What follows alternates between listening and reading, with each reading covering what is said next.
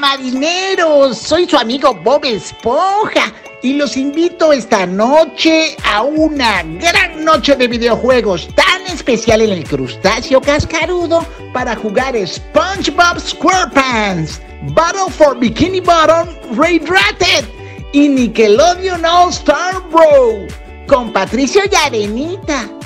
Avísenle a Ethel, Gary, Luis, Gris, Arturo y toda la comunidad de Nation Peaks que iremos a pescar medusas después de jugar para celebrar.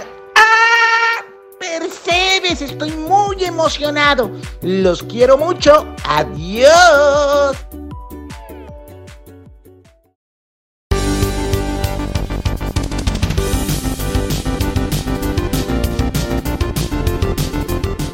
¿Listos para jugar con Ethel, Jerry, Luis, Gris y Arturo? Conecten sus controles para esta noche de videojuegos.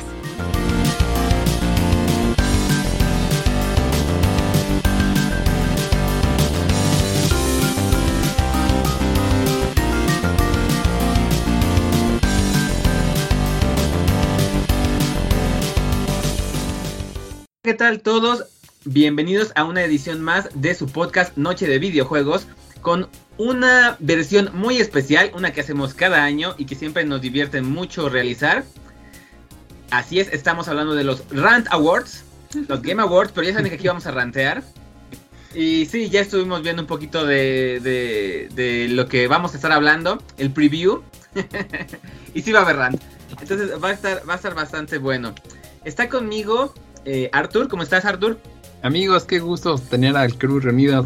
Falta eh, el buen Gris, a que le mandamos un fuerte abrazo. Pero así hoy es la, el programa, mi programa favorito de todo el año, cuando arranteamos juntos. Así que ya que empiece esto, que va a estar buenísimo. También está con nosotros Luis. Rant Awards es esta bonita temporada donde sabemos que ya se va acabando el año, ranteamos todo lo que se tiene que rantear lo del año y pues así como que llegamos frescos y preparados para, para el siguiente año. Entonces, esta es una temporada bien bonita, Arthur, eh, coincido contigo, qué bueno que estamos reunidos varios y continúa Jerry. Y también tenemos a nuestra reina del rant, Ethel, muchas gracias por estar aquí con nosotros. Hola amigos, ya soy un elfo libre de nuevo. Voy a tratar de estar en los podcasts más seguido. Claro que no me podía perder mi oportunidad de enojarme por cualquier cosa en Game Awards. Hay mucho chismecito además, así del salseo rico ese que nos gusta. Entonces, pues nada, estoy súper feliz de estar aquí otra vez. Y sí va a haber salseo, no nada más con los eh, con los nominados, con los posibles ganadores, sino hasta con el propio evento. Hay salseo, ¿eh? Está, está muy controversial el, el, el, evento de este año de los Game Awards. Y bueno, obviamente yo soy Gerardo Jerry. Y pues vamos a empezar directo porque ya saben que el Rand Awards nos lleva bastante tiempo, entonces esperemos que, que no, es, no nos pasemos como, como dos horas. Trataré de, de llevarlo eh, a un buen ritmo. Así que empezamos, empezamos de atrás para adelante, dejando el juego del año hasta el final. Empezamos por mejor evento de eSports. Tenemos las categorías que son el evento de League of Legends World Championship, de International 2021. Tenemos la PGL Mayer Stockholm 2021, el PUC Mobile Global Championship 2020 y la Valorant Champions Tour Stage 2 Masters. Ok, esto es un poquito más de tema mío y de, de Ethel, así que. Eh, Arthur... ¡League of Legends! ¡League of Legends! Arthur y Luis, primero, ¿qué nos, ¿qué nos, pueden decir antes de que nos dejemos ir nosotros no, como hilo de media?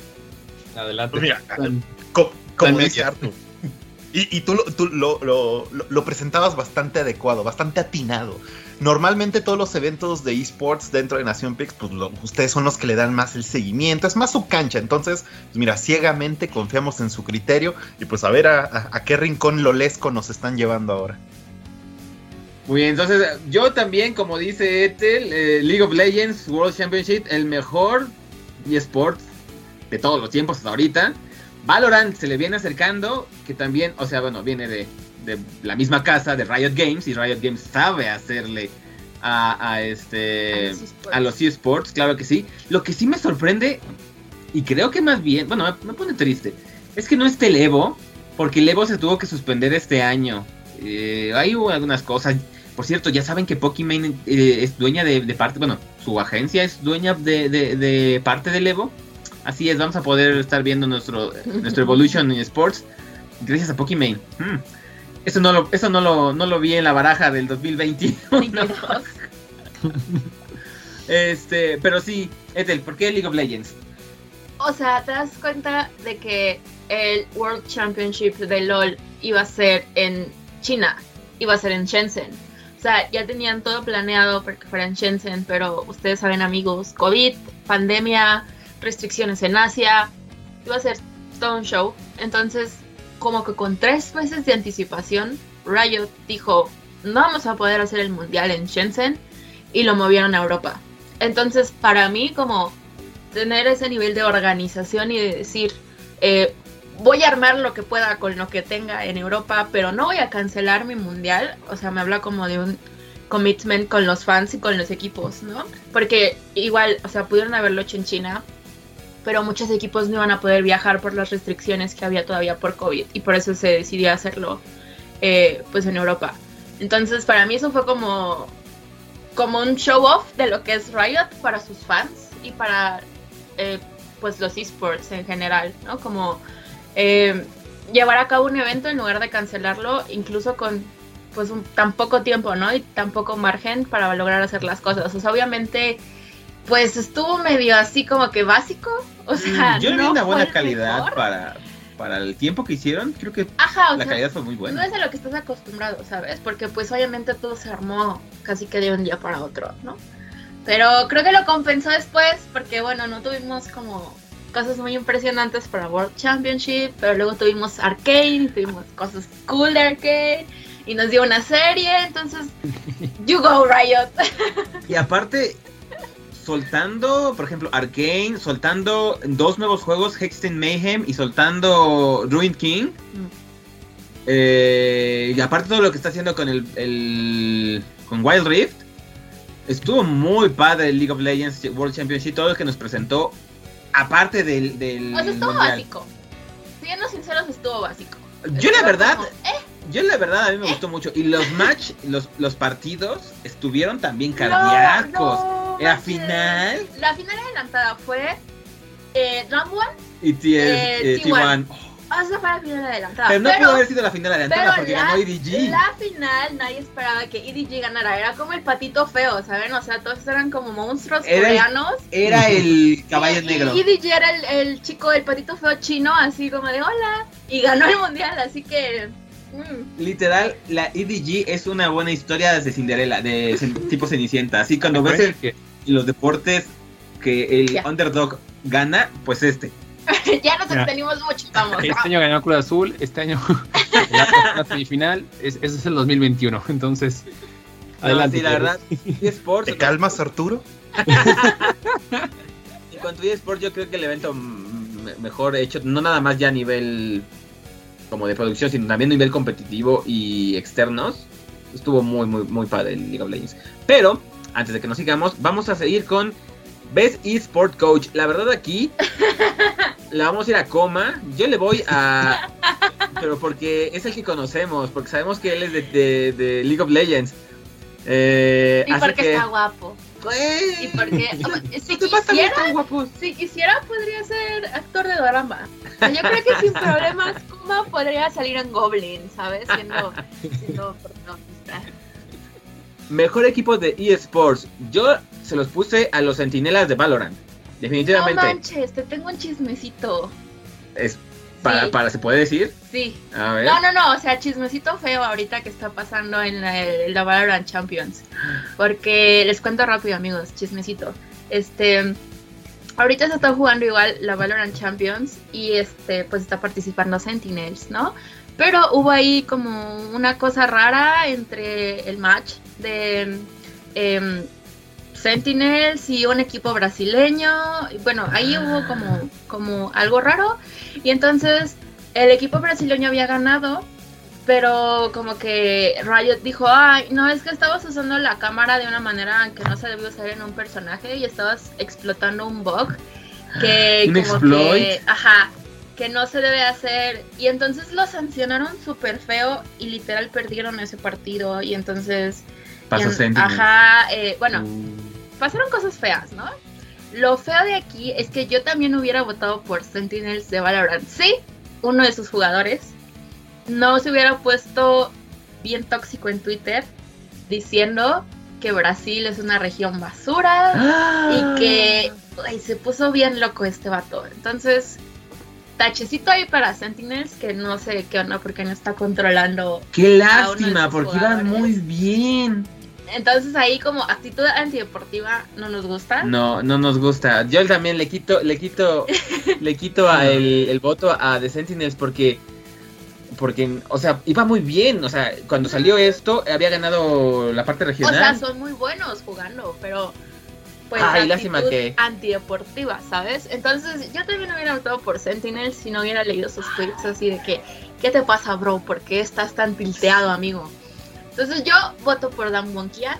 Pero Dan Híjole. Kia me gusta, pero no ganaron. No puede ser el mejor eSport team si no eres el campeón. Tienen a Showmaker, claro que pueden. Showmaker es sucesor de Faker, Faker Jr. Pero gan- les ganó EDG. No, no, no, no.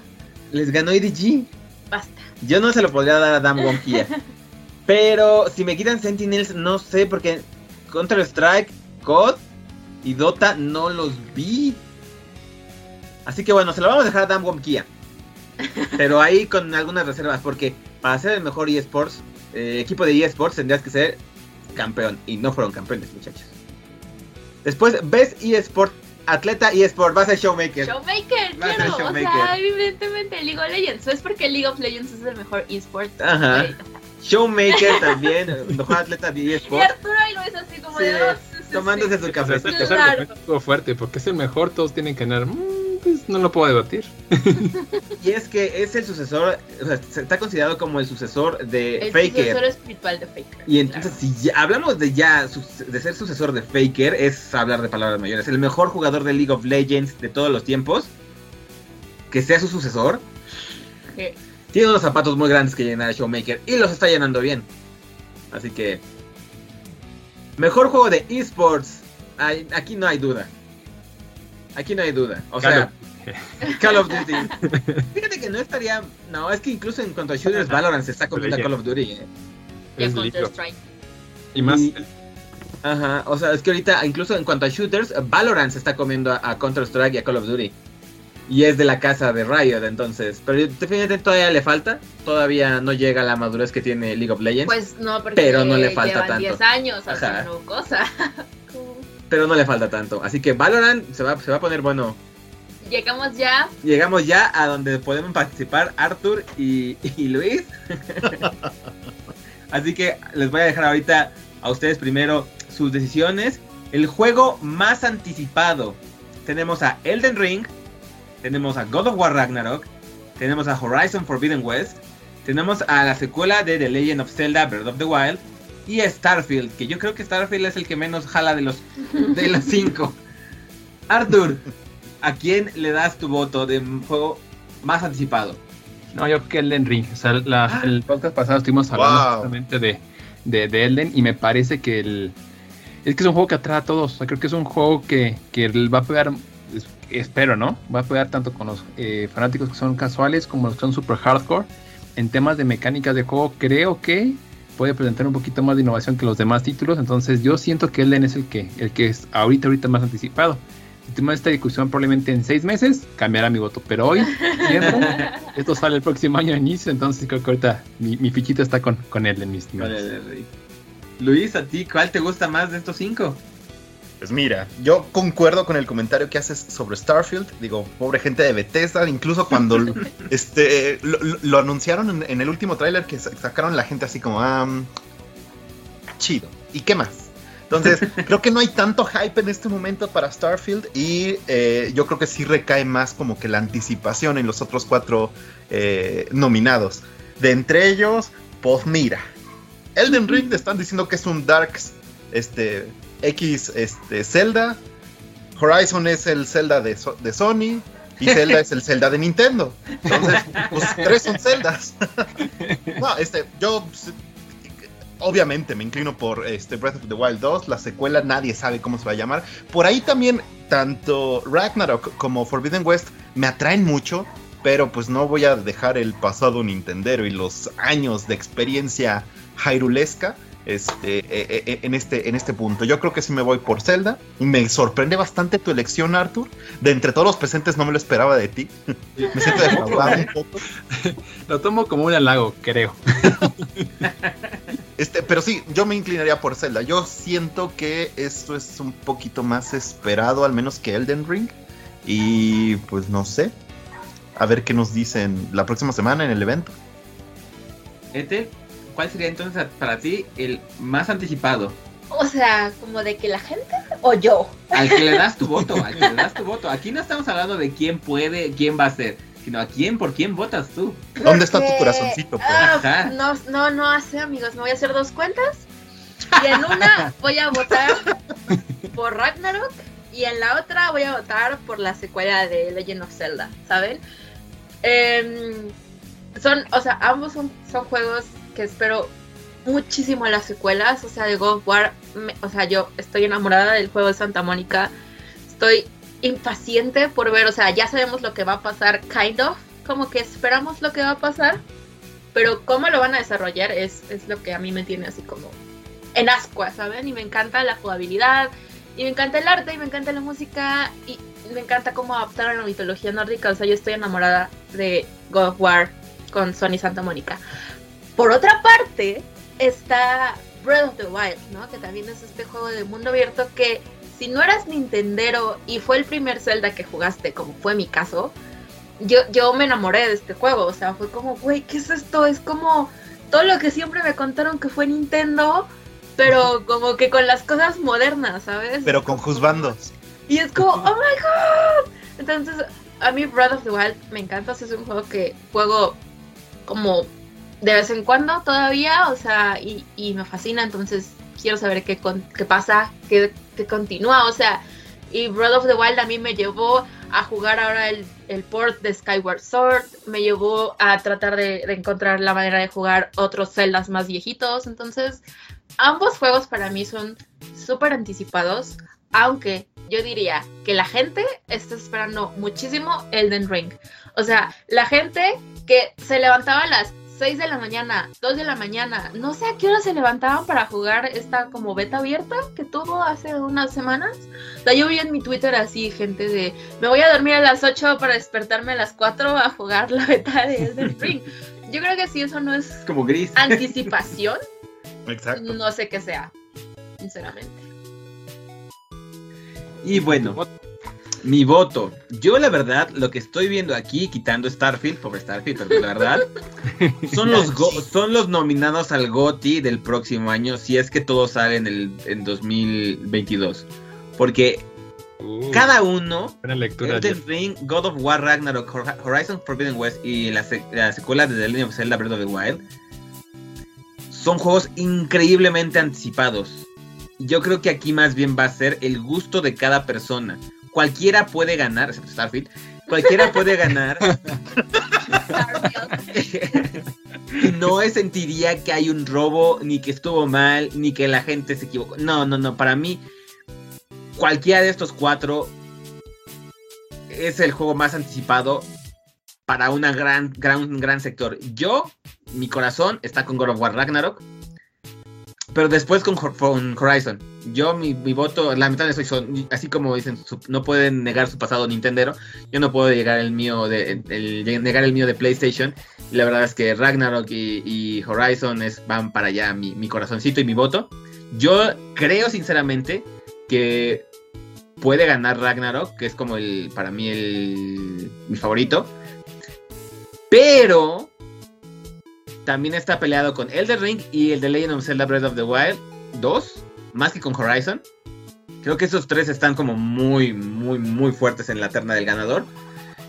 Pero digo, cualquiera de estos cuatro puede ser. Y si salen el próximo año, estos cuatro, ah, quita- quiten Starfield y pongan Halo Infinite.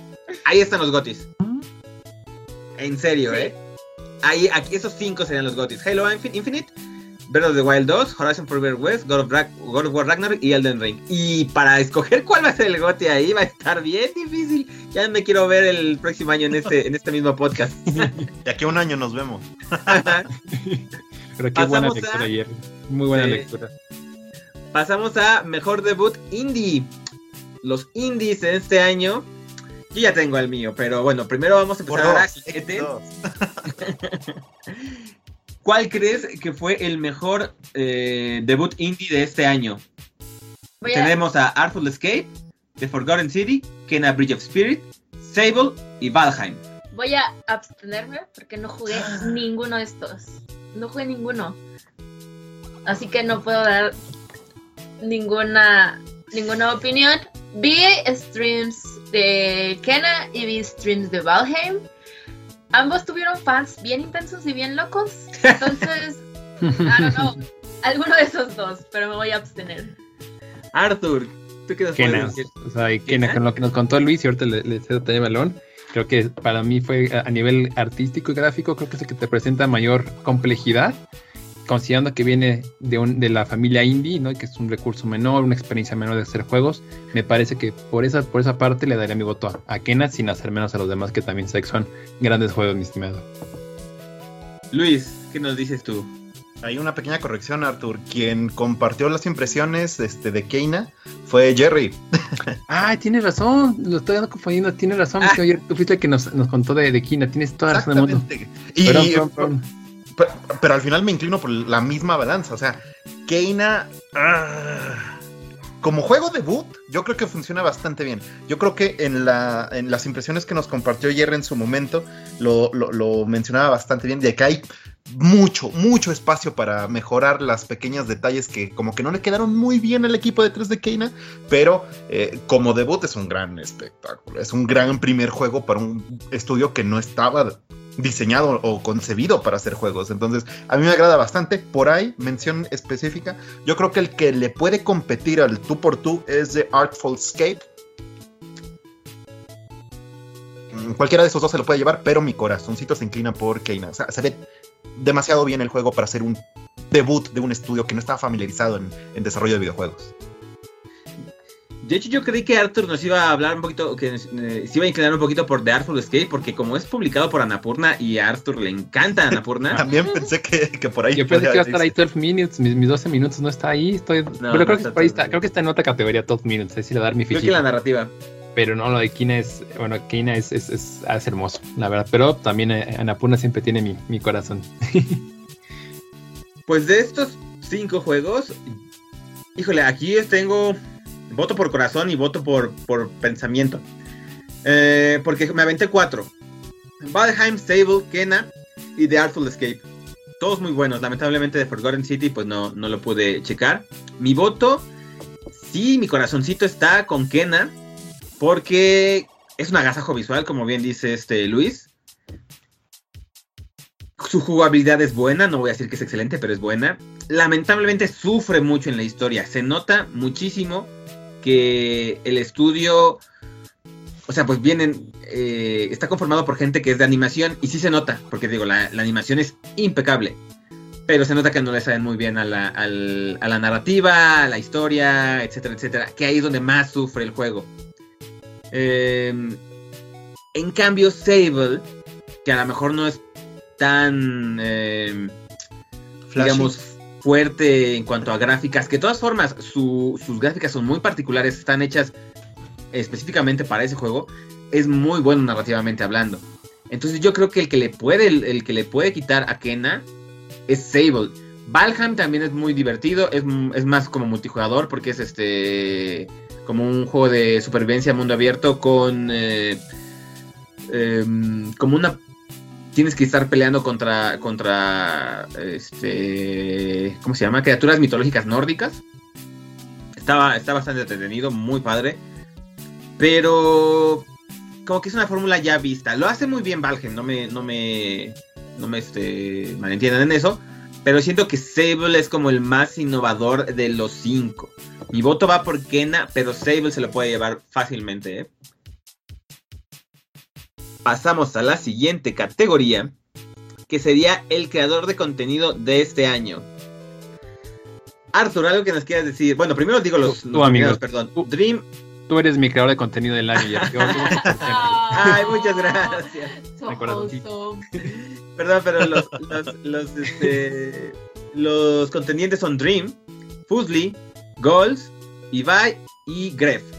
Dream Ah. y Fusli son creadores de contenidos norteamericanos, Goals es su- brasileño, Ibai y Gref son españoles. Yo creo que lo de Eh, Ibai, ¿no? O sea, lo de Ibai creo que ahí definitivamente fue, o a lo mejor porque lo vemos con el sesgo del, del idioma, pero creo que el, el- el- el- el haberlo visto, por ejemplo, en la presentación de Messi en el, en el, el, este, hay que hacer el, campo del, del Paris Saint Germain, pero bueno, verlo ahí en París, cuando fue ese evento y, y que rompe creo que una barrera importante entre los videojuegos y, y deporte tradicional o medios tradicionales, creo que ese, ese, ese pequeño paréntesis me parece que genera mucho ruido, entonces yo votaría por, por Ibai, pero este creo que tú eres, tú eres más experto que mi, mi estimado.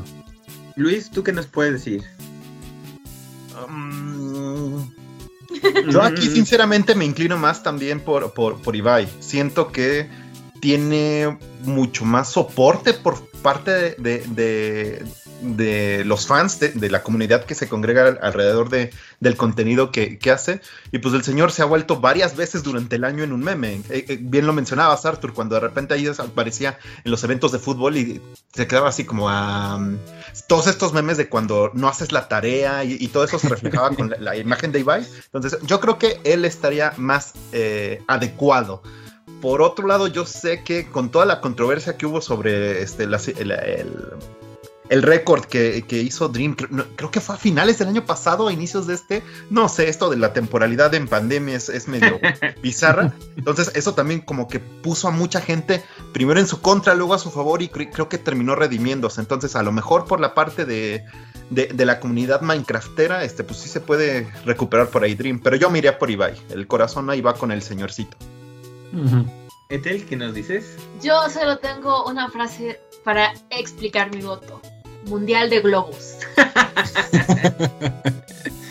¿Cómo es posible que haya medio millón de personas viendo un mundial de globos Y eso era un partido en nada el más. canal de Ibai? O sea, yo era una de esos medio millones de personas que era como de ¡Oh, por Dios!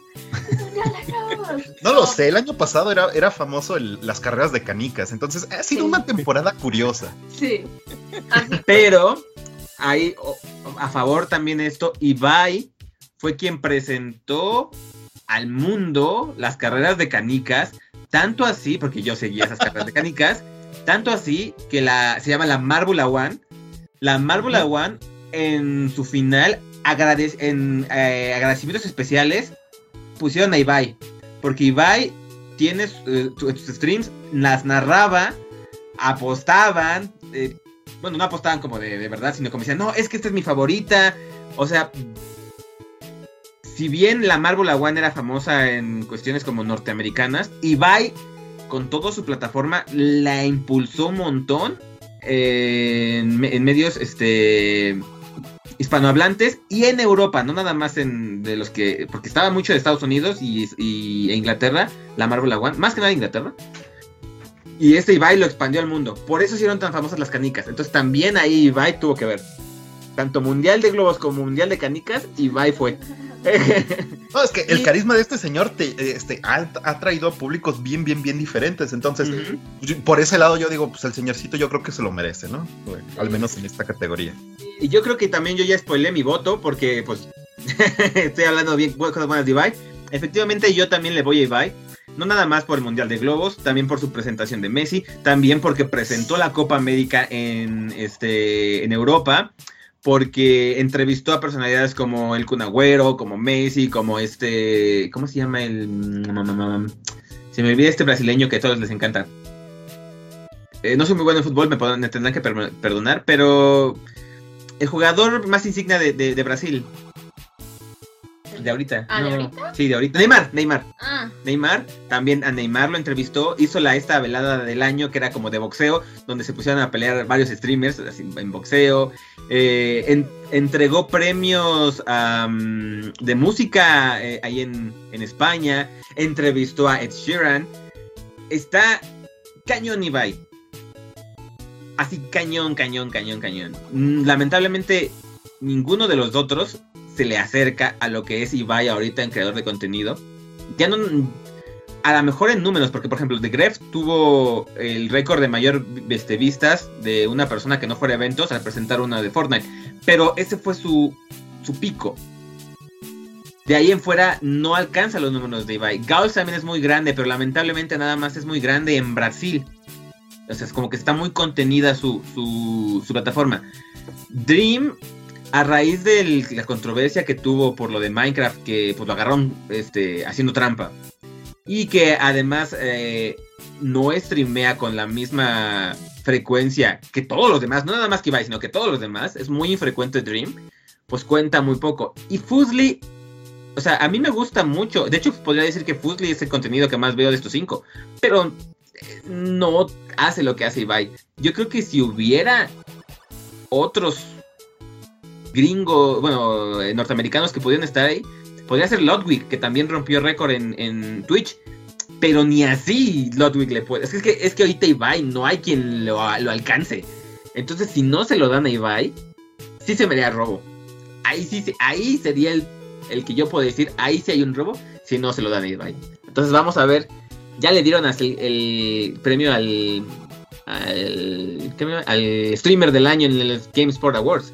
Entonces pues está muy, está muy fuerte Ibai. Es la primera categoría que tenemos consenso, ¿eh? Probablemente la única. Sí, que Probablemente el poder de Ibai. Es el, poder, de Ibai, sí. Definitivamente. Después pasamos a mejor multiplayer del año.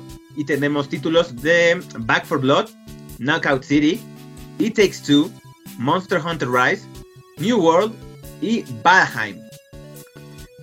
Ethel, ¿a quién le darías tu voto en mejor multiplayer? Ah. mira, mira, jugué, jugamos, de hecho, tú y yo jugamos It Takes Two. It takes two. Y está increíble, me encantó. Me, me, me fascinó la cantidad de minijuegos y dinámicas diferentes que tiene. Pero New World es un MMO. O sea. Y es un MMO. Y a mí me encanta, es de mis géneros favoritos y está fantástico. Y es que es bien bonito, por ejemplo, ver cómo un juego como New World creció tanto de la beta cerrada. Yo tuve la oportunidad de jugar la beta cerrada a inicios de este año y ver cómo todo lo que mejoraron de esa beta cerrada a lo que es ahora New World es como sí se puede hacer un MMO tomando el feedback de la comunidad, tomando lo que tú como eh, desarrollador puedes hacer. Entonces, miren, ya tengo dos cuentas, ¿la acuerdan? Que yo hice dos cuentas. Entonces, en una votaría por It Takes Two y en otra votaría por New World. Luis, ¿qué nos puedes decir tú?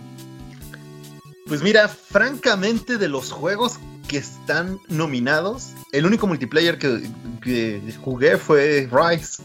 Pero la verdad, no votaría por, por este juego como, como, como el ganador. Oh my god. Oh my god.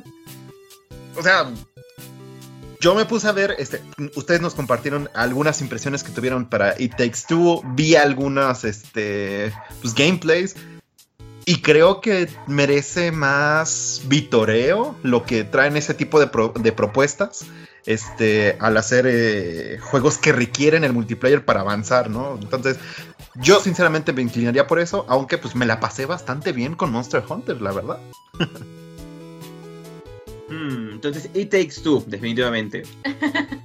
Eh, Arthur, Igual, a lo mejor tenemos otro consenso aquí, también It Takes Two. Para mí, más, yo creo que va a ser mi, juego del año, pero lo que hace a nivel eh, mecánicas de juego en el tema multiplayer es brutal. O sea, es brutal. Es, además, es muy amigable para gente que sea súper experta en videojuegos o gente, gente que lleve poquito todo tiempo jugando. Yo lo jugué igual con, mi novia y, bueno, era de, no inventes, o sea, sesiones de 5 o 6 horas de que se te iban como agua recorriendo toda la magia de It Entonces, y, y, de considerar también el presupuesto, por que estuviera EA atrás de este proyecto, pues realmente el presupuesto que tiene un juego como It es mucho menor que otros proyectos de EA. El mismo Knockout City probablemente costó lo mismo. Entonces, yo me voy también con It Takes es, es una joya de título y, qué bueno que está, por ejemplo, en, Game Pass para que más gente se anima a probar las aventuras de, Cody y de...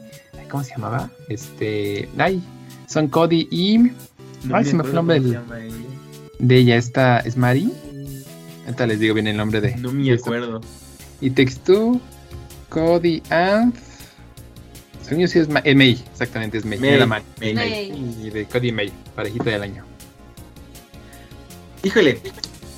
Aquí. Puede que yo rompa el Vas a consenso. romper el empate. Poco. No, señor. Ay, señor, no lo vamos a compa. votar por Back No for voy a votar por Back 4 Blood. Ah, ¿no? De aquí jugué todos menos Monster Hunter Rise. Y como ya este Luis dijo que no jugaba, no le daba el voto a ese, pues ya, ya, ya me dio el feedback necesario para no darle voto a Monster Hunter. La verdad es que, bueno, al mi voto se lo voy a dar a New World. Definitivamente. Porque New World está. O sea, no porque no me guste It Takes Two. It Takes Two lo hace genial, lo hace fantástico. Es uno de esos juegos que, que además de, de que te mantiene mucho tiempo entretenido con minijuegos, con la historia, puedes estar viendo el paisaje. Creo que uno de los escenarios que más nos gustaron a mí y a Ethel fueron el, el pueblo de helado.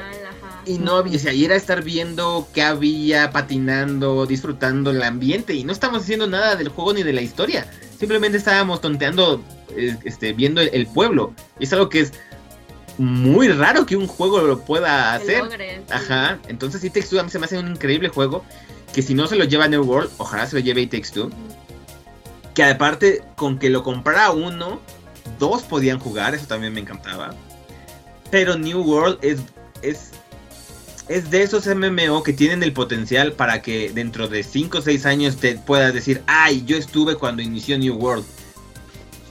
Eventualmente New World puede, puede este, caer, lo mismo le pasó a World of Warcraft, pero básicamente New World ahorita para mí me está, me, me está pareciendo mucho, mucho a como cuando inició World of Warcraft, la misma sensación, la misma así de, ah, es que este es un verdadero MMO. Aquí puedo jugar, aquí puedo divertirme, aquí puedo grindear, puedo traerme a todos mis amigos y hacer este raids, defender la economía. Es algo que si te adentras mucho te va a encantar y New World lo hace padrísimo. Así que yo, yo le doy mi voto a New World. No me salgo mucho de que It Takes también está, pero, pero New World es, es mi voto definitivo.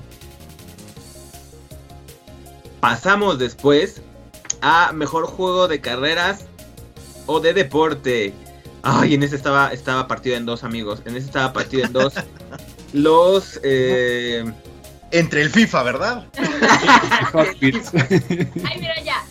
La palabra a Arturo, por favor, para que nos quitemos. No, pero, pero no voy a votar por FIFA, es Forza. Aquí no hay duda. O sea, aquí el juego del año es, es Forza. No, no hay. ah, no hay- aquí, yo- aquí, aquí yo estoy dividido, ¿eh? Que en- Que yo Forza creo que Jerry va más por Riders. Exacto. Bueno, decimos los, los, las- las participantes: F- Fórmula 1 2021, FIFA 22, Forza Horizon 5, Hot Wheels Unleashed y Riders Republic. O sea, ¿vieron cómo, cómo juntaron Sport y Racing? Porque el único juego deportivo en teoría debe ser FIFA y todos los demás son inmensamente superiores al FIFA. Son puros de carreras. y son inmensamente superiores Riders en temas gráficos. Hot Wheels en como arcade funciona muy bien.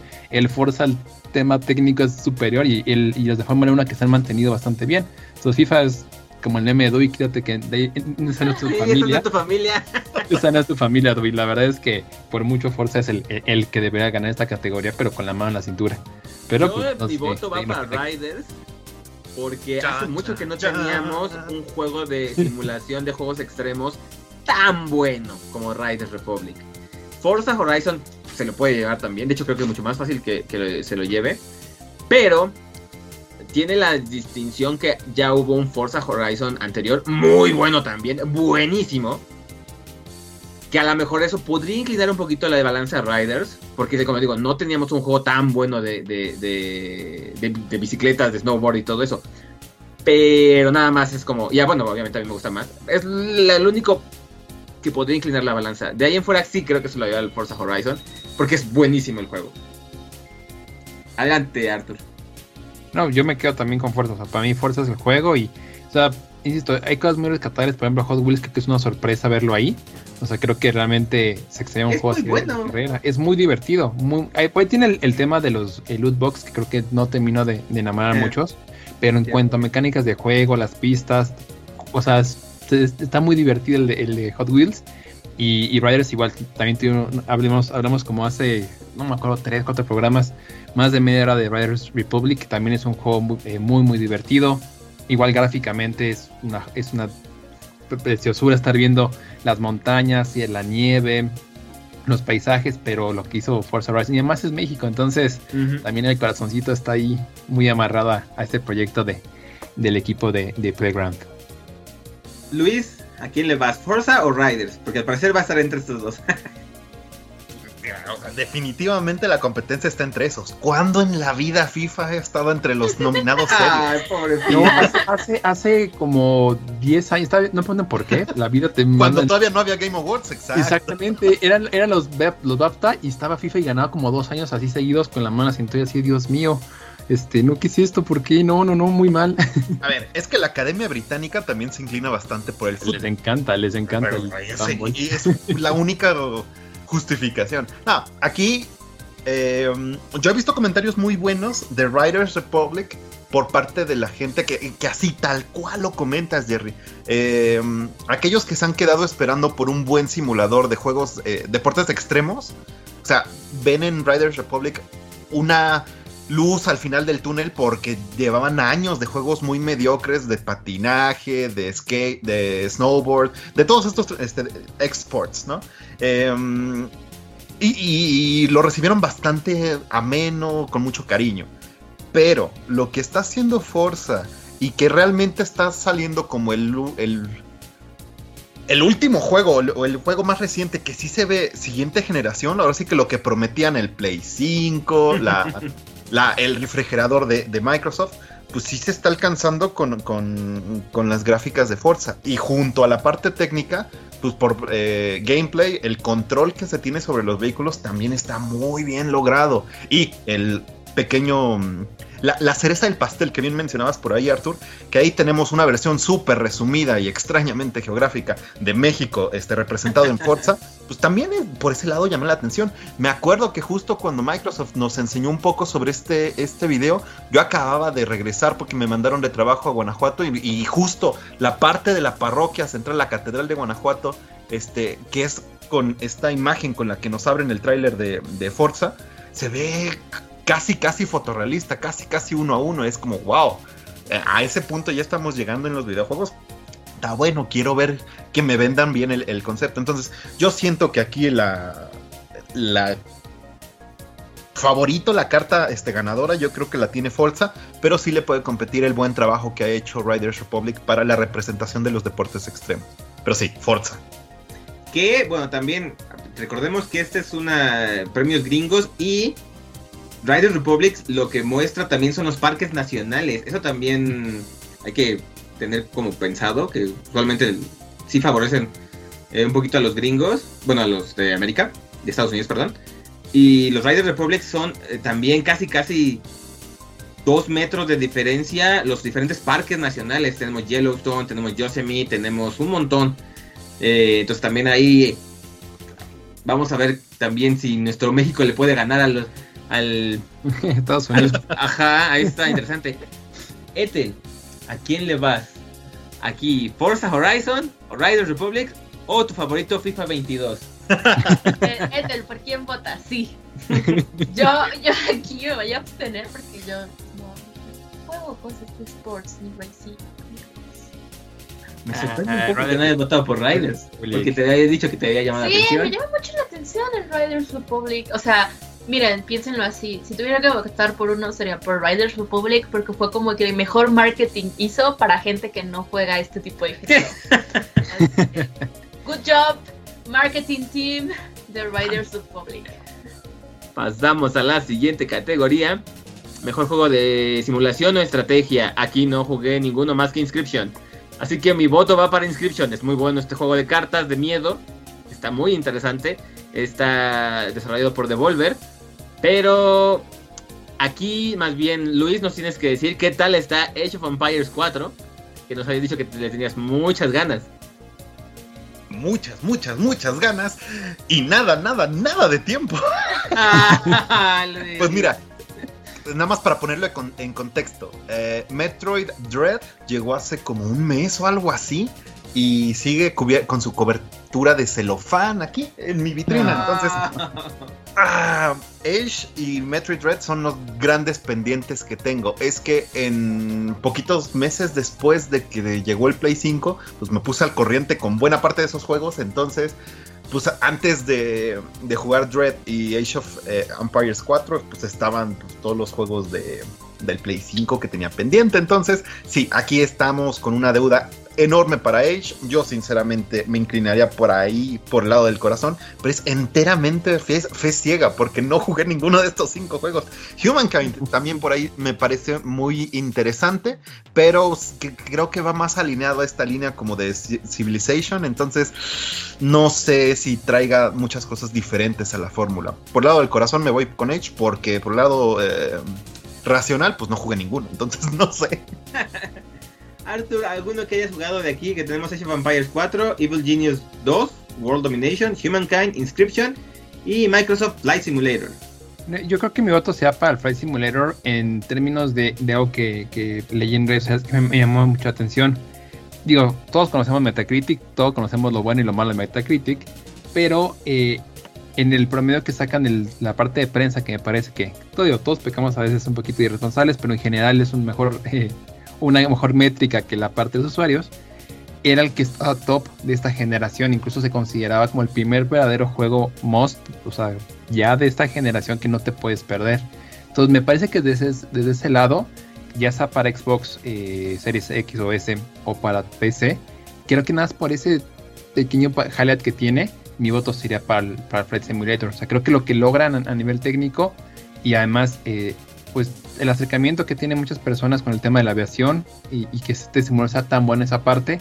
Además, una franquicia muy conocida que regrese. O sea, tiene muchos elementos por la cuales yo creo que pudiera ganar este, este simulador de, de aviación. Pero pues, igual que ustedes, no es mi, no es, no es mi área fuerte. También si lo ganáis o alguno de los eh, otros juegos, también habría mayor, mayor tema. Ethel, ¿alguno de estos a que hayas jugado, que conozcas, que, quiera- que quieras hablar? Porque creo que esta ha sido la categoría más vacía que Sí. hemos tenido, ¿eh? Sí, vota Digamos. por sí. yo voto por sí, sigamos. Pasamos a Mejor Juego Familiar.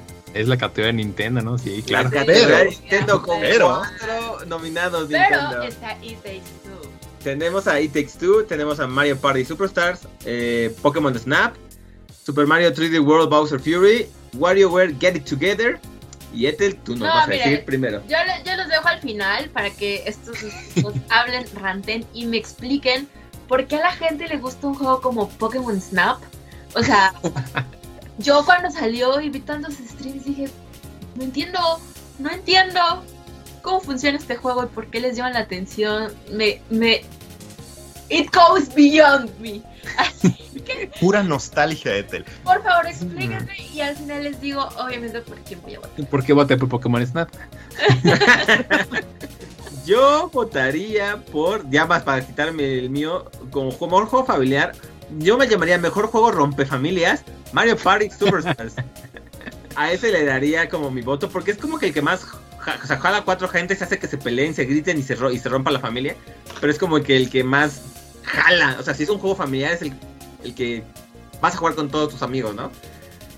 Eh, It Takes Two, pues nada más es de dos, entonces no rompe familias como, como el Superstars. Pero le daría mi voto a Mario Party Superstars. Mucha gente le encantó, lo jugó, lo streameó también. Y eso es más entendible para mí que Pokémon Snap. Y ya. Adelante, Arthur. Adelante, Luis. Les toca hablar a ustedes. ¿Te te arrancas tú, Luis, o voy yo? Dale, Azul. Pues mira, yo como dice la categoría Nintendo, a pesar de que para mí mi juego del año es It Takes y por eso pues tendría que votar por, por esta, yo, yo en esta categoría iría por WarioWare. O sea, porque creo que es la única categoría en la cual está nominado y es un muy buen título. Insisto, es un juego de un fin de semana, ¿no? Lo vas a te o una muy buena tarde con amigos y lo dejas de jugar después, pero creo que vale mucho la pena las mecánicas que están atrás de este juego. O sea, creo que eso es algo muy, muy rescatable. Y por ejemplo, ya temas muy particulares como el doblaje latino y, y en general el humor que maneja eh, la, familia de Wario, yo miré por, por, eh, por Get It Together. Súper familiar, divertido, irrelevante, ir- y, y- ¿cómo? irreverente a su manera, ¿no? Y con su tono. Irrelevante. Ir- Irrelevante. También un poquito, porque como las dos semanas ya dejaban de hablar de él. No tanto como Waluigi, esto es más irrelevante, pero Pobre Waluigi. Yo mira Pues con mira. contrario. Tú, mi estimado. Sinceramente, siempre hemos considerado esta categoría como la categoría Nintendo, ¿no? Es como el premio Nintendo y pues, cuál de los juegos de Nintendo pues, se les asigna. Yo coincido casi casi al, eh, al uno a uno con, con lo que menciona Zetel. No entiendo cuál es el appealing de Pokémon Snap.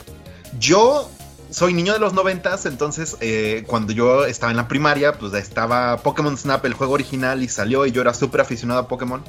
Pero nunca me gustó Pokémon Snap, el original. Nunca, nunca lo entendí. En algún momento, este, ya tuvimos esta conversación en, en algún programa anterior, pero pues nunca me dio ese hype. ¿Qué es lo que llamó la atención? Es que 20 años antes, veintitantos años antes de que, de- bueno, después de que salió el, el juego original, pues llega esta secuela que todos esperaban cuando tuvimos el Wii U y el Gamepad. Hubiera sido la mejor cámara del mundo para aquellos que querían que se reviviera Pokémon Snap como franquicia. Eh, yo entiendo que es a la gente a la que le gusta Etel, pues la idea de que tienes Pokémon en el mundo real y puedes ir explorando, pues les tomas fotos. Eso es todo. O sea, Pokémon Go, pero en tu Switch.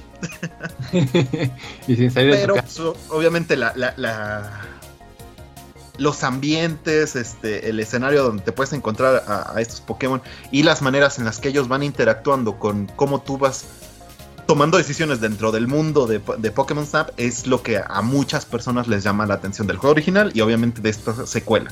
Yo no lo entiendo, yo soy, yo creo que el más Pokémonero dentro de- de- de- del team, pero pues la verdad nunca me ha llamado Pokémon Snap.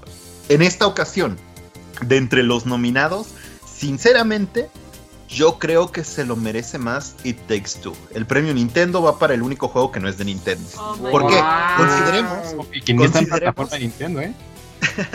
consideremos que It Takes Two es un juego que sí trae una, una propuesta diferente para lo que podemos considerar como una familia.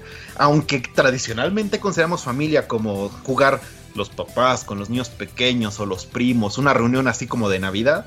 Pues hay familias de todos tipos y en una familia puede ser dos personas y It Takes Two queda excelentemente, justo anillo al dedo para este tipo de situaciones.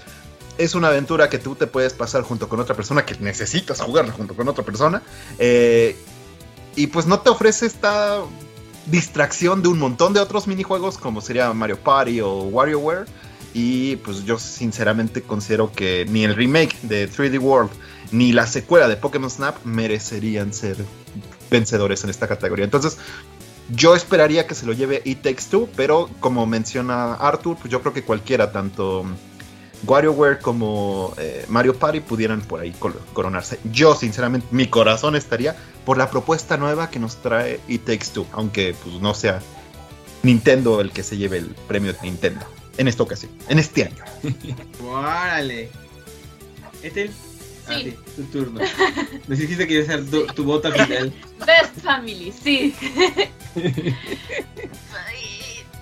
no jugué ninguno más que It Takes Two. Vi streams de New Pokémon Snap para Yo comprender, comprender la euforia de la gente y no entendí cuál era la, la- el appealing de aventarles manzanas y tomarles fotos. Era como, amigo, sal afuera. Toca, toca el pasto. I don't know. Um, pero he, he visto en Twitter, sobre todo, y mis amigos que están amando, o sea, amando de verdad Mario Party Superstars. Así que confío en el juicio de, de mis amigos y la mayoría de ellos aman o Pokémon Snap o Mario Party. Yo odio Pokémon Snap por alguna razón. No me gusta y ni siquiera lo he jugado y no pienso jugarlo nunca, pero le daré mi voto a, a Mario Party. A Mario Party. Ok, entonces familiar. Wario, Mario 2, bueno, Mario Party 2 y uno It Takes Two. Me gustó mucho lo que dijiste, eh, Luis, sobre It Takes Two. Mucho, mucho. Creo que ahí tiene, tiene mucho valor lo que has dicho. Seguimos con Mejor Fighting. Y ahora sí también aquí. Y este que usualmente es mi categoría, me quedé así de... Ah, ¿En serio? sí. Es Tú y yo sabemos quién va a ganar, Jerry. Tú y yo sabemos quién va a ganar. No, la verdad, le No veo buenas posibilidades a Nickelodeon All Star Claro. Brawl, ¿eh? Tenemos Bueno, primero que nada, los, los nominados son Demon Slayer, Kimetsu no Yaiba, The Hinokami Chronicles, Guilty Gear Stripe, que también ese, ese podía ganar, Melty Blood Time Lumina, Nickelodeon, Nickelodeon All Star Brawl y Virtual Fighter 5 Ultimate Showdown o U- Virtual Fighter 5, porque son chistosos que le dijera así. Yo, la verdad, de aquí jugué dos: el Nickelodeon All Star Brawl y el Virtual Fighter 5. Y definitivamente mi voto entre esos dos iría al Nickelodeon All Star Brawl. No me gustó Vir- Virtua Fighter. Mm, Estuve jugando un rato como tratando de ver qué onda. No se me hace muy bueno que digamos. Se me hizo muy acartonado el juego. Y de ahí, de los otros, bueno, Demon Slayer, que es muy, muy similar a estos juegos anime, de, por ejemplo, Arena. tipo Naruto, de batallas por arena. La verdad es que ese tipo de juegos se me hace muy. Como Fighter, se me hace muy. bleh, La verdad. No me laten tanto. Me gusta más que sean como 2D más competitivo, estilo Street Fighter, Mortal Kombat, Dragon, Fi- Dragon Ball Zeta Fighters. O incluso eh, los de Smash Bros. Entonces mi voto podría ser hacia Guilty Gear Strive. Creo que es el que más cumple ese, requ- como ese requerimiento de los juegos que a mí me gustan. Pero si no se lo lleva Guilty Gear, yo le veo grandes posibilidades al, al- al Smash de, de Nickelodeon de poder ganar, ¿eh? Mira, que la boca se te haga chicharrón. ¿A quién le vas, Arthur? No sé, minutos mentales regálale a Pokémon Snap Tail y a Jerry y a Luis el Nickelodeon All Star para el próximo año. Yo son minutos mentales, yo me voy a encargar que les llegue una Oye, y copia. este, y este ya tiene Switch, ¿eh? Si le puede regalar un Pokémon Snap. Claro, va a pasar, va a pasar, nomás que no sé cuándo, pero va a pasar. no, yo también me voy con, con el Nick, pero también, o sea, algo que queda claro en esta categoría es que ninguno sea superior a los demás. O sea, creo que aquí están todos muy en, el mismo nivel. No hay uno que realmente destaque o que la comunidad haya, haya inflado mucho. O sea, el Nick fue el hype cuando se anunció y el día que salió. Y después ha ido para abajo, honestamente, todo el interés y todo el, y todo el, el- hype que hubo, ¿no? Y los de eh, Virtual eh, Guilty, el de Demon Slayer, eh, Demon Slayer, por más de que tenga una muy buena licencia atrás, tampoco terminaron de despegar. Entonces yo creo que Nick va a terminar ganando esa categoría y va a ser como su máximo highlight que tenga este juego realmente ya de, de aquí a, lo- a los años que le queden. Y es que, como, como dices, están al mismo nivel, pero no porque sean igualmente buenos, sino porque son igualmente malos. Ay, qué Ya- sad. Mañana creo que va a anunciar a Garfield, no es broma, en el juego de Nick, ¿eh? Por cierto, les Ah, dejo- qué sad. sí va a salir Garfield. Bueno, no sé cómo La verdad es que yo sí, yo sí consideraría que Guilty Gear es mejor que los otros cuatro, pero no por mucho, la verdad. Obviamente. Sí. Luis, ¿a quién le irías? No, con creces, así, este. Miles de kilómetros adelante queda Guilty Gear que ¿Verdad? los otros tres. Digo, Melty Blood, la verdad no lo conozco nada, nada, nada. Entonces, sobre. eh, al respecto no podría como que hablar. Mm. Pero eh, el arena de, de anime del momento, de, de novedad. Un clon de Smash con los personajes de Bob Esponja y un Virtua Fighter mediocre. La verdad no creo que sean material para nominarse a un evento de premiación de gaming. Eso te indica un poco el estado en el que están los juegos de peleas en este Sí, momento. cayó. Y eso no es muy alentador. Está Así muy como decías, están nominados no porque sean lo mejor, es porque es lo menos peor, quizás. Es lo que hay. Es lo que hay. Es lo que hay. O sea, ni siquiera es que lo que es lo menos peor. Digo, normalmente todos los años vemos Guilty Gear eh, eclipsado por las otras franquicias mucho más técnicamente pulidas dentro de los juegos de peleas. Pero de lo que hay ahorita, pues yo creo que es el único candidato Sí. serio. O sea, eh, en serio, o sea, ver ahí al, al brawler de, de, de Nickelodeon se me hace una mala broma. Estoy ofendido. A mí, No está ¿y mal, sabes no qué? Lo que se me hace peor es que si no se lo gana Guilty Gear, se lo tendría que ganar Nickelodeon. Espérense, amigos, yo todavía no he dado mi voto. Ah, va. Véngate el sábado, no, no, no, para que se enojen más todavía y digan como, ¿qué pedo? ¿Por qué la gente piensa así? ¿Qué te pasa, Ethel? Yo le doy mi voto a The Demon Slayer. ¿Sabes por qué? ¿Ahí va en serio? Porque me da fanservice que quiero, que necesito, que me gusta. o Eh, sea, Es cierto, a mí me cierto, encantan las waifus y los juzbandos. Naruto Ninja Storm Generation. Me encantan los juegos de peleas que sacó Naruto. Obviamente me iba a gustar el juego de peleas de Demon Slayer. O sea, es lo que todo fan otaku quiere, ¿sabes? O sea, te gustan los juegos, te gusta el anime, te gustan los fighting, no hay un Street Fighter este año, no hay un King of Fighters este año, Vaya, el próximo año sí hay King of Fighters. pues juego Demon. Slayer. amigos. O sea, esto sí es súper subjetivo y es como, es lo que me hizo feliz. O sea, no hay ninguna base objetiva detrás, solo la felicidad de mi Ah. corazón. Oye, pero Guilty Gear también tiene buenos wipes y juzbandos, ¿eh? Pero no es Tanjiro. Pasamos Ponche. a la siguiente categoría con mejor juego de rol. Ay, yo no sé por qué está nominado Cyberpunk, pero está nominado Cyberpunk 2077, Monster Hunter Rise, Scarlet Ne- Nexus, Shin Megami Tensei 5 y Tales of Arise. Mi voto definitivamente Tales of Arise, porque en serio es un juego muy bueno, el mejor eh, RPG de los que están aquí soy mayor partidario de los juegos Tales que a los Shin, Shin Megami, que también sé que el Shin Megami estuvo bueno. Este, Luis ya me dijo que el Monster Hunter no es como para votar, entonces le agradecemos ese feedback. Cyberpunk no sé qué está haciendo aquí. y lamentable no jugué Scarlet Nexus. Pero sí, sería mi voto para Tales, para mí el mejor de esta terna. Eh, no por mucho, porque creo que el Shin Megami también, el Shin Megami Tensei también, el Scarlet Nexus también pegaron bastante bien. Y estamos viendo, creo que una, bueno, para mí, una terna mayormente dominada por cosas otaku, lo cual también me da mucho gusto. Ethel, ¿a cuál eh, votarías tú en esta, en esta categoría? Tales. Tales a, mí me gustan mucho los Tales. A mí también. Eh, entonces, para mí, Tales of Arise, pues será como el, el default, ¿sabes? De, de esta terna. Eh, tengo muchos amigos raros que les encanta Shin Megami Tensei. Está padre Entonces, también. También están disfrutando mucho de eh, Shin Megami. Entonces, muy bien por ellos y sus gustos exóticos.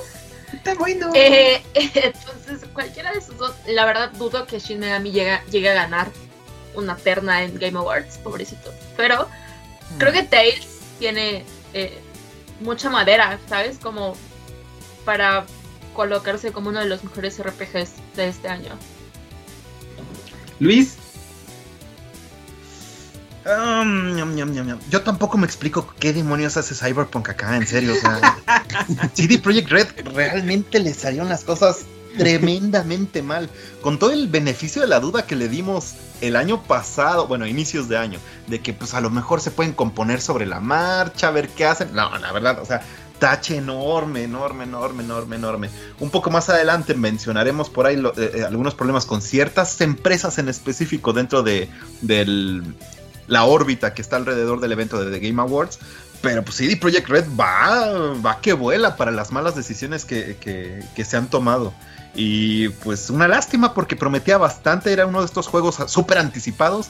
Y pues miren, la verdad, qué cosa tan mediocre, tan horrible y tan fea. En cuanto a los demás nominados, híjole, yo sinceramente creo que se lo va a llevar Tales. Tales of Arise es uno de los mejores Tales que ha salido desde hace muchísimo tiempo. Eso. Justo a principio de este año a mí me regalaron un Tales viejito y jugándolo dije, oh, sí es cierto, Tales es, es divertido, es emocionante, está muy cool. Entonces, eh, yo creo que Tales va a ser el claro vencedor. Pero mi corazón, aunque mm, Monster Hunter Rise fue una de las mejores experiencias que yo tuve este año, me, entrete- me entretuve bastante. Eso de farmear monstruos y, y grindear y grindear y grindear y grindear para sacar mejores, mejor eh, equipo. Es algo que solo me funciona a mí muy en lo personal con Monster Hunter y su fórmula. La gente de Capcom por ahí me tiene bastante bien amarrado.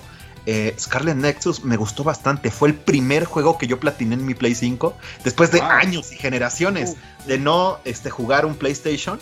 eh, Scarlet Nexus me atrapó muchísimo. Hubo varios giros en la historia que ya después de haberlo jugado dices, claro, era obvio, pero al momento decías, ¿qué? ¡Wow! Excelente, muy cool. A mí me gustó muchísimo la historia de Scarlet. Me gustó también eh, la diferencia en el gameplay que tienes. Normalmente aquí puede, tienes un par de, de, de historias y pues si las juntas pues ya tienes el panorama completo. Y pues les comento así, me encantó al punto en que fue el primer juego que he platinado en un PlayStation desde hace muchísimo tiempo. Y eh, pues a, a mí mi corazón estaría con Scarlet Nexus, pero estoy 95.8% seguro de que Tails va a ganar. Y Shin Megami Tensei 5 Eh, yo creo que también hace las cosas bastante bien, pero este Tales of es superior aparentemente, sí, sí, sí. Arthur. Yo, creo que en, un mundo ideal, no me acuerdo cómo ve la canción, en un mundo de caramelo. ¿Se acuerdan cuando éramos más, más jóvenes? y estaba una telenovela que se iba en un mundo de caramelo. En un mundo de caramelo, Cyberpunk le tendría que, tendría que ganar esta categoría la mano. O sea, en una utopía, en una fantasía, tendría que ser la, la, el juego que por mucho en temas gráficos, de hype, de historia, eh, mecánicas de juego, tendría que, que, por mucho llevarse la categoría. La realidad es, bueno, ya la conocemos todos, y eh, igual que ustedes, no sé qué hace. Y a lo mejor, a lo mejor ya lo terminaron de parchear y por fin ya se, ya, lo publicaron acá en, The Games Awards para que no se sintieran tan mal, ¿no? Algo tan importante, esta categoría chequen cómo tienen juegos de, de Bandai Namco. Entonces, qué gusto también que a la gente de, de Namco le está yendo bien. Y me sumo con ustedes, ¿no? También tiene los Tales of Arise, creo que es el, que se lo va a llegar. Pero si por ahí se lo llega a ganar Scarlett o, Shin eh, Megami, yo creo que tampoco habría como que mucho bastante, ¿eh? O sea, creo que está parejilla la, la terna. Bueno, la terna, la quinteta sería aquí. Eh, los nominados. Los cinco nominados están muy, muy, muy parejos y eso da gusto. Qué bueno para el género de los RPGs. Bueno, Cyberpunk no, los cuatro. sí, la verdad es que yo creo, como dices, ¿no? Es que está entre Scarlet, Nexus, Shin Megami Tensei y Tales of Arise, dándole ventaja a Tales. Eh, otra categoría donde tenemos un consenso, ¿eh? Eh, por Cyberpunk. tenemos después mejor juego de acción slash aventura, con títulos como Los Guardianes de la Galaxia, Metroid Dread, Psychonaut 2, Ratchet and Clank Rift Apart y Resident Evil Village. Uff, en este sí estuve como medio... Ah, me, se me partió también como el, corazoncito. Primero que nada, Luis, ¿a quién le darías tu voto? Pues mira, realmente mi corazón se quiere inclinar por Metroid pero no lo he jugado, entonces no sé qué tan pulido esté. Yo sé que he tenido muchos comentarios positivos, es uno de los Metroids más exitosos a nivel de ventas, entonces eso me da muchísima fe en que ahorita en, las, en un par de semanas, ya que sean las vacaciones de diciembre y finalmente pueda abrir el juego y lo pueda probar, este, eh, llene todas esas expectativas. Pero sinceramente, por lo visual eh, y un poco más la variedad que se puede tener para para lo que es género acción-aventura, yo me iría más por lo que nos ofrece quizás este, el juego de, de Marvel o de Ratchet Clank. No siento que acción-aventura quede con Village, pero ahí me inclino un poco más a la retroalimentación que tú nos compartas. Ok, ok, es una gran responsabilidad. Más porque todavía estoy indeciso yo. Um, Ethel, ¿a quién le darías esta, esta terna? Me voy a tomar la libertad de ponerme al final porque. porque. Porque lo acaba de decir Luis está como. El único juego que jugué esta terna fue Resident Evil Village. Y me gustó mucho porque no me asustó tanto como, como el 7, ¿sabes? Fue un juego que pude disfrutar, o sea, creo que sí se siente más como un juego de aventura que como un juego de miedo, como el Resident Evil 7. Eh, entonces, esto fue un Resident Evil para la gente miedosa como yo, que nos gusta el lore de Resident y nos gusta la acción de los personajes de Resident sin tener esas noches de insomnio sin poder dormir pensando que algo se te va a aparecer en tu ventana. Entonces, eh, a mí me gusta mucho este juego. La verdad es que los otros no son mi estilo de juego. O sea, no me llaman la atención para nada. Yo nunca jugué Psychonauts, yo nunca jugué ningún Ratchet and Clank.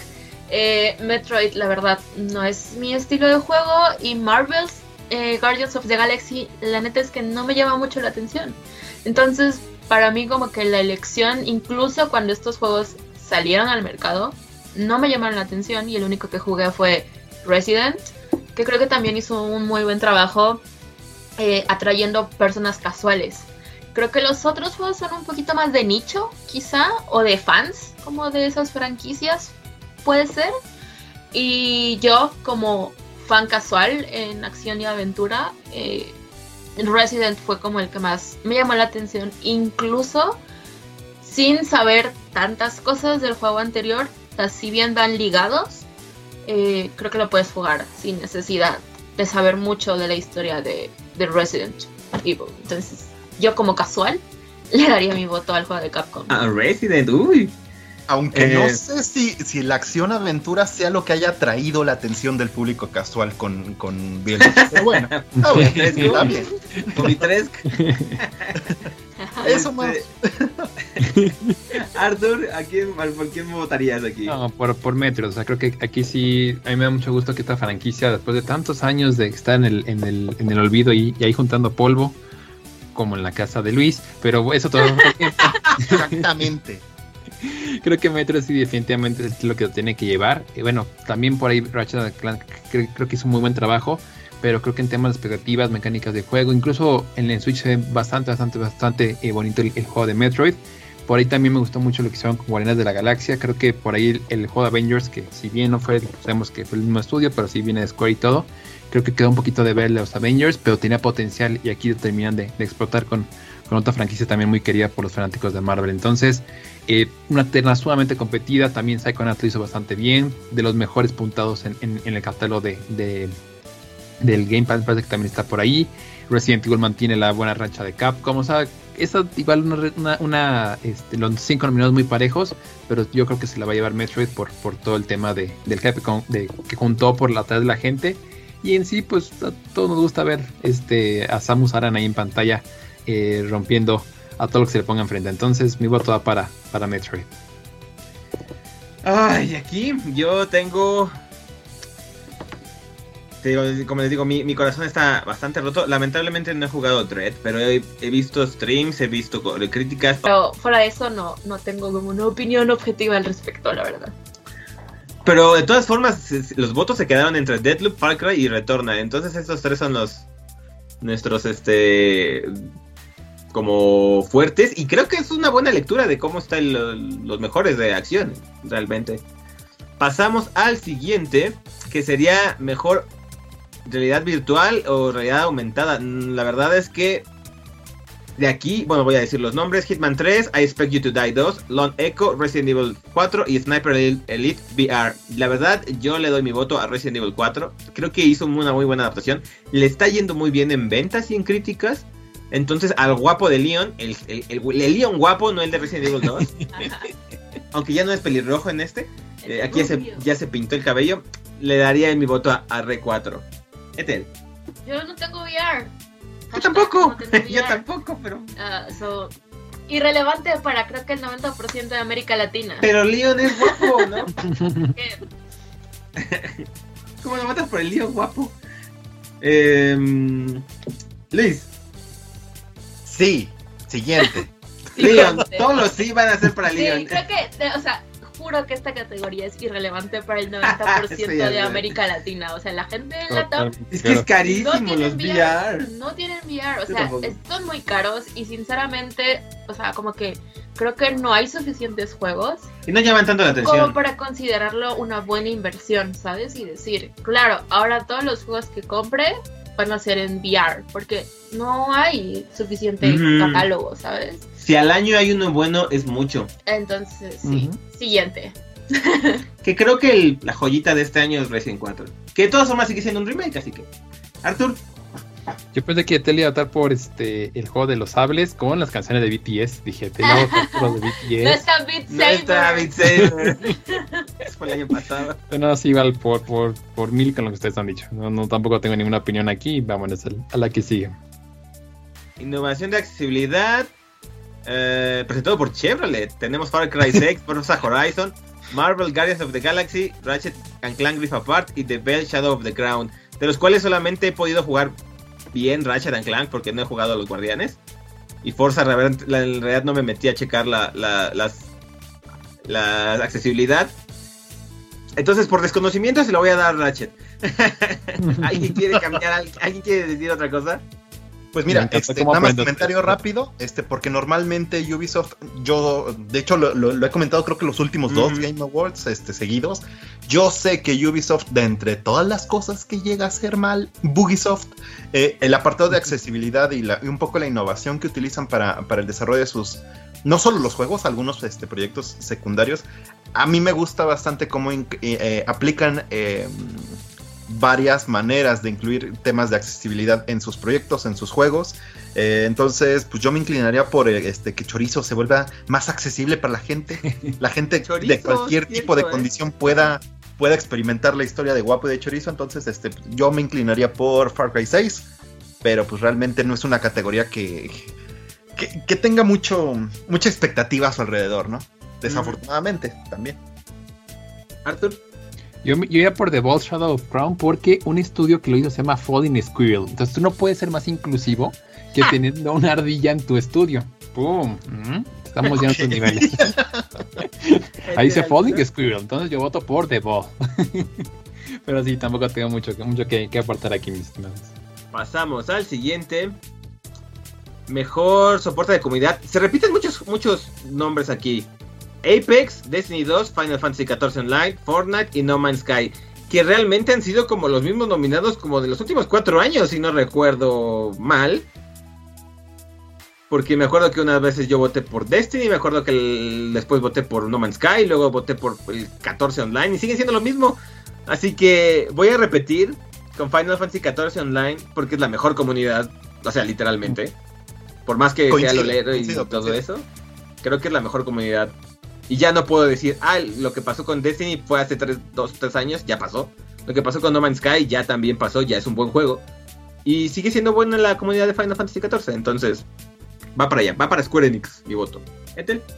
Sí, igual, o sea, y más allá de comunidad, creo que es el soporte que le da también, ¿no? La empresa Ujú. a la comunidad, o sea, qué tanto los escuchan, qué tanto ponen atención a sus redes, qué tanto hay actualizaciones y creo que en ese sentido, tanto Final Fantasy XIV como Fortnite eh, siempre están al pendiente de sus comunidades, de lo que quiere la gente, ¿no? Simplemente en Fortnite, o sea, hemos tenido Rick and Morty, hemos tenido Naruto, tenemos Naruto. Marvel, tenemos DC, Ariana. tenemos Ariana Grande, o sea, eh, Fortnite, La Roca, el evento de ayer o hoy en la mañana, que salió La Roca. Fortnite para mí es una locura que le da, a, o sea, ya es una plataforma como de, de publicidad, ¿sabes? O sea, si quieres publicidad, Mete a Fortnite. tienes que salir en Fortnite, ¿sabes? Si quieres publicidad y eres un artista, puedes hacer un concierto en como Ariana Grande, ¿no?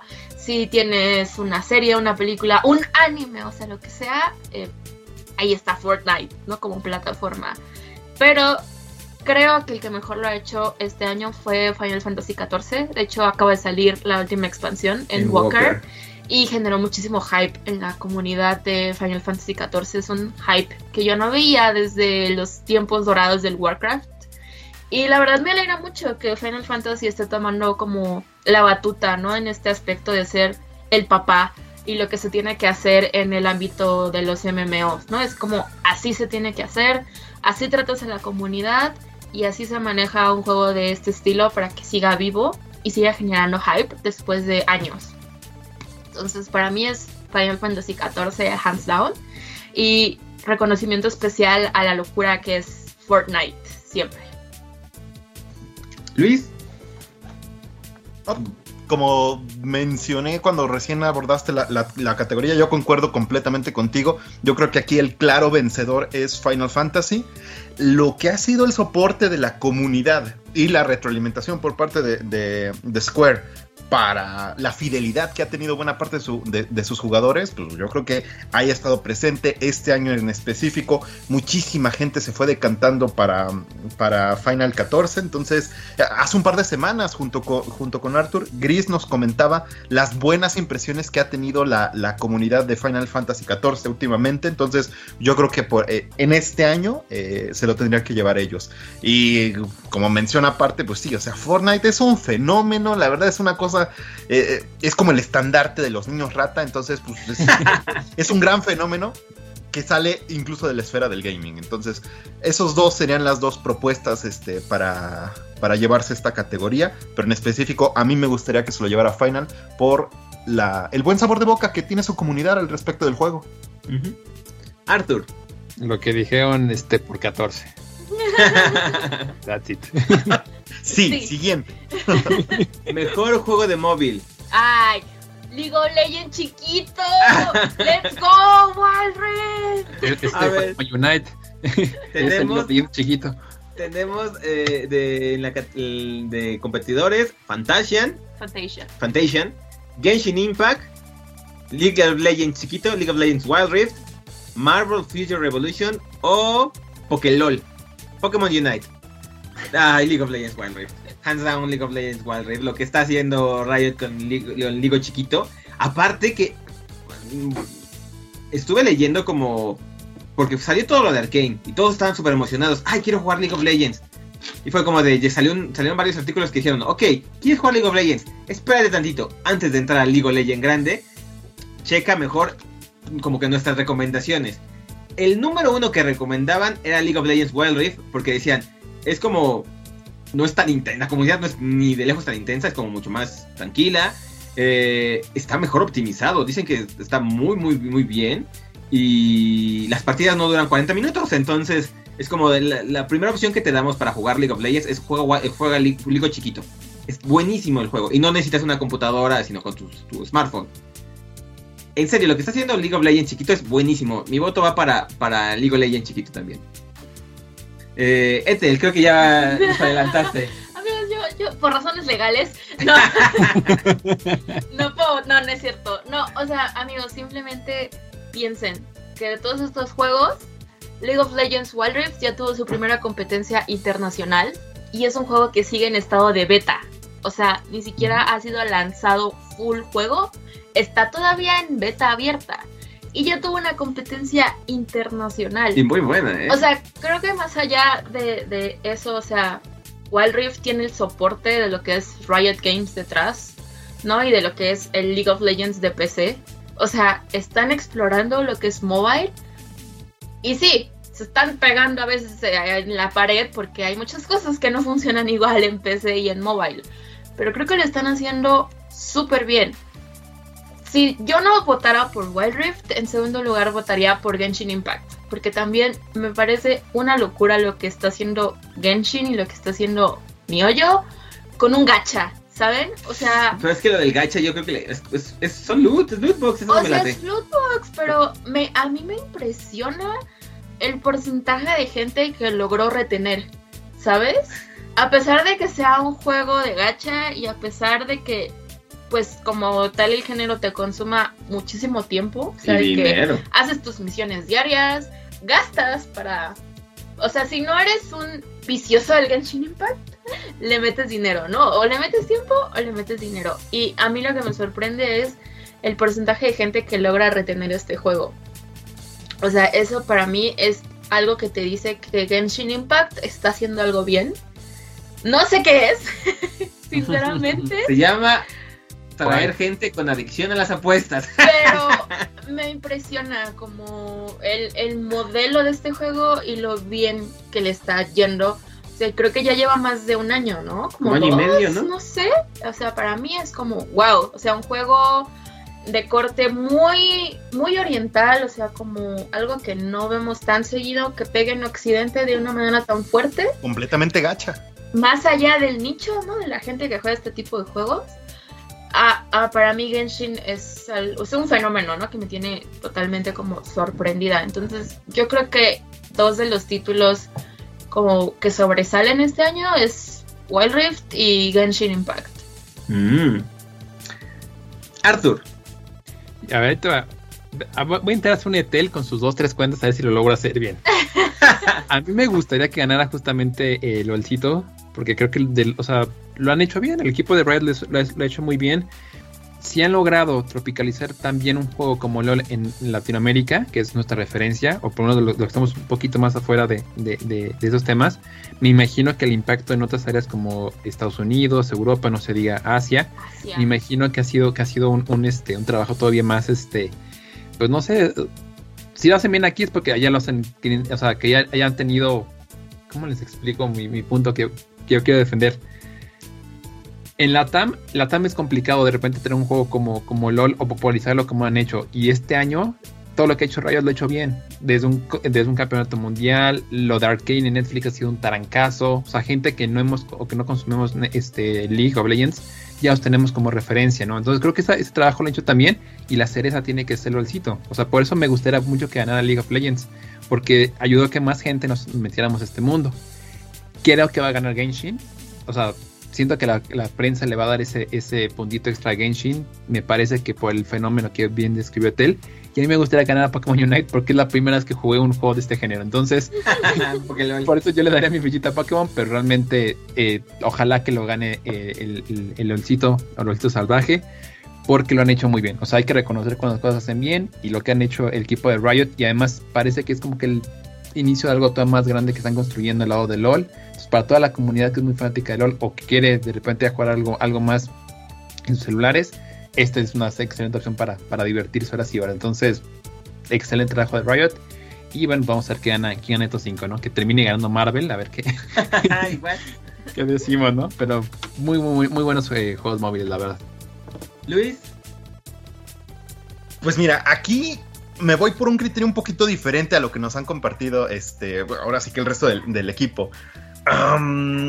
yo veo que el factor en común de todos estos eh, eh, candidatos es que pues prácticamente los que sí tienen chance de ganar pues están basados en franquicias ya bien establecidas desde hace un friego de tiempo. Entonces, ah, yo creo que tiene más mérito eh, lo que hace mi joyo con Genshin Impact que el intento de ganar dinero de, Pokémon Company con Pokémon Unite, que el LOL chiquito que está este, trayendo Riot con Wild Rift, que este intento de capitalizar el dinero por parte de, Mickey al ceder la, licencia de, Marvel. Entonces, Genshin ah, Impact parte de cero. Ellos están partiendo del concepto de los gachas para traer un juego que, ah, como menciona se ha vuelto súper adictivo para un montón de gente. Yo leo de repente como cada vez que anuncian un nuevo este, o una waifu para entrar al, gacha de personajes este, dentro del juego, pues la gente se desvive y, trata de conseguirlos. Entonces, por ese lado se me hace pues uno de esos juegos que no hay que tocar si es que no queremos viciarnos. Yo recuerdo haberlo empezado y la verdad no pasé de los primeros calabozos. Creo que me quedé nada más con 5 o 6 personajes. Y la verdad dije, no, esto no es para mí. Lo dejé aparte. Pero creo que es bastante meritorio el, el, alcance que está teniendo eh, Genshin Impact como un juego específicamente pensado para este, el mercado móvil. Yo lo jugué desde la computadora y sinceramente viendo que buena parte de la comunidad lo está eh, accediendo desde sus, celulares, sus smartphones, eh, para mí tiene bastante más mérito. Porque pues LOL tiene años de vender y de ser como el referente de esports. Pokémon, Pokémon es un fenómeno por sí mismo. Marvel está más o menos en las mismas. Entonces, eh, pues, sin desmeritar a Fantasia, que no tengo ni idea de, de qué vaya el juego, yo creo que Genshin Impact ahí tiene como una muy buena estrellita que colgarse. Muy bien, y ahora vamos a pasar a uno que al parecer este Arthur le hizo porque ya vio ya vio a su a, sus 12 minutos. Ajá, ya vio a Napurna por ahí, dijo, "Ay, Napurna." Hasta los ojitos le brillaron, seguro. Es que Telvin está bien divertido. Bueno, no está divertido, la verdad. No es un asesinato, no. Lo rico mis palabras. pero, pero está, la verdad que es un gran juego. O sea, creo, no sé si ya lo probó, pero 12 minutos. Eh, está en Game Pass. Dense la oportunidad de, de jugarlo o lo amas o lo odias. O sea, hay gente que, como en mi caso, que después de la primera vuelta es como de wow, está pasando esto y te, clavas en el juego. Y hay gente que seguramente después de la primera vuelta de, lo que pasa en, esta, en este departamento dijo, ay, no puede ser que estén haciendo un videojuego de esto.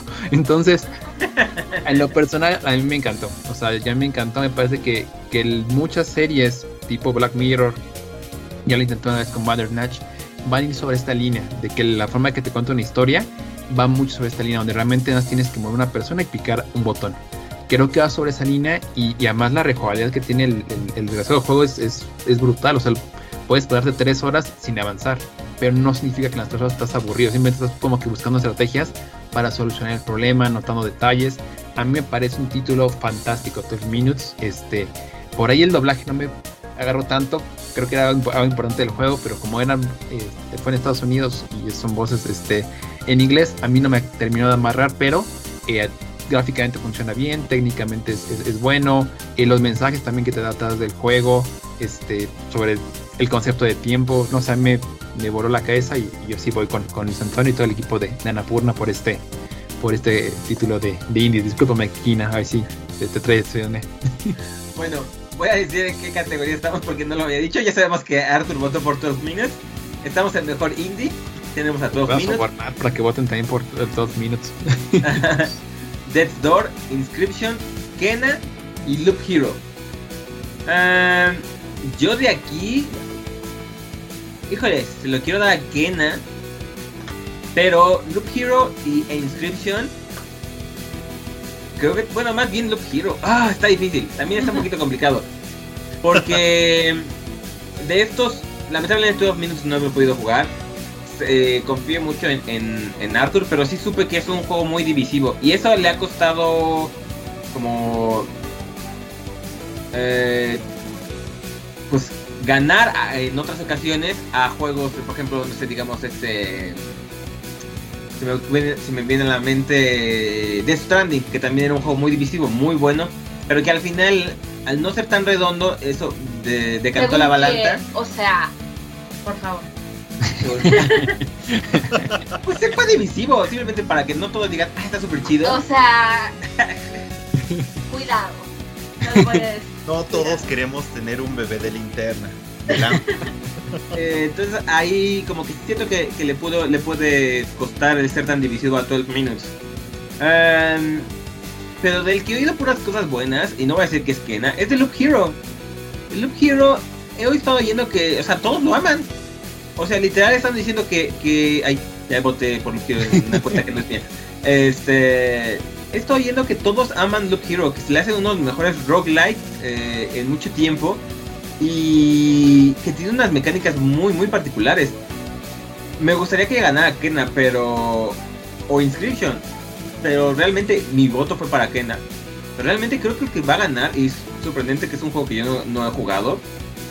Creo que va a ser Loop Hero porque no ha habido una sola persona que lo haya jugado que no me haya dicho que le super encantó. Eh, críticas, la crítica lo tiene muy alto, muy arriba. eh, creo que Loop Hero va, va a, este, a ganar, curiosamente. Am, Ethel, mejor indie de estos cinco. No jugué ninguno. ¡Uh! 12 minutes. El voto 12 minutes. Le doy el voto, le doy el voto a Arthur. Fue el mismo. Ok. Luis, Um, pues mira, en, yo coincido contigo. Mi voto es para Keina.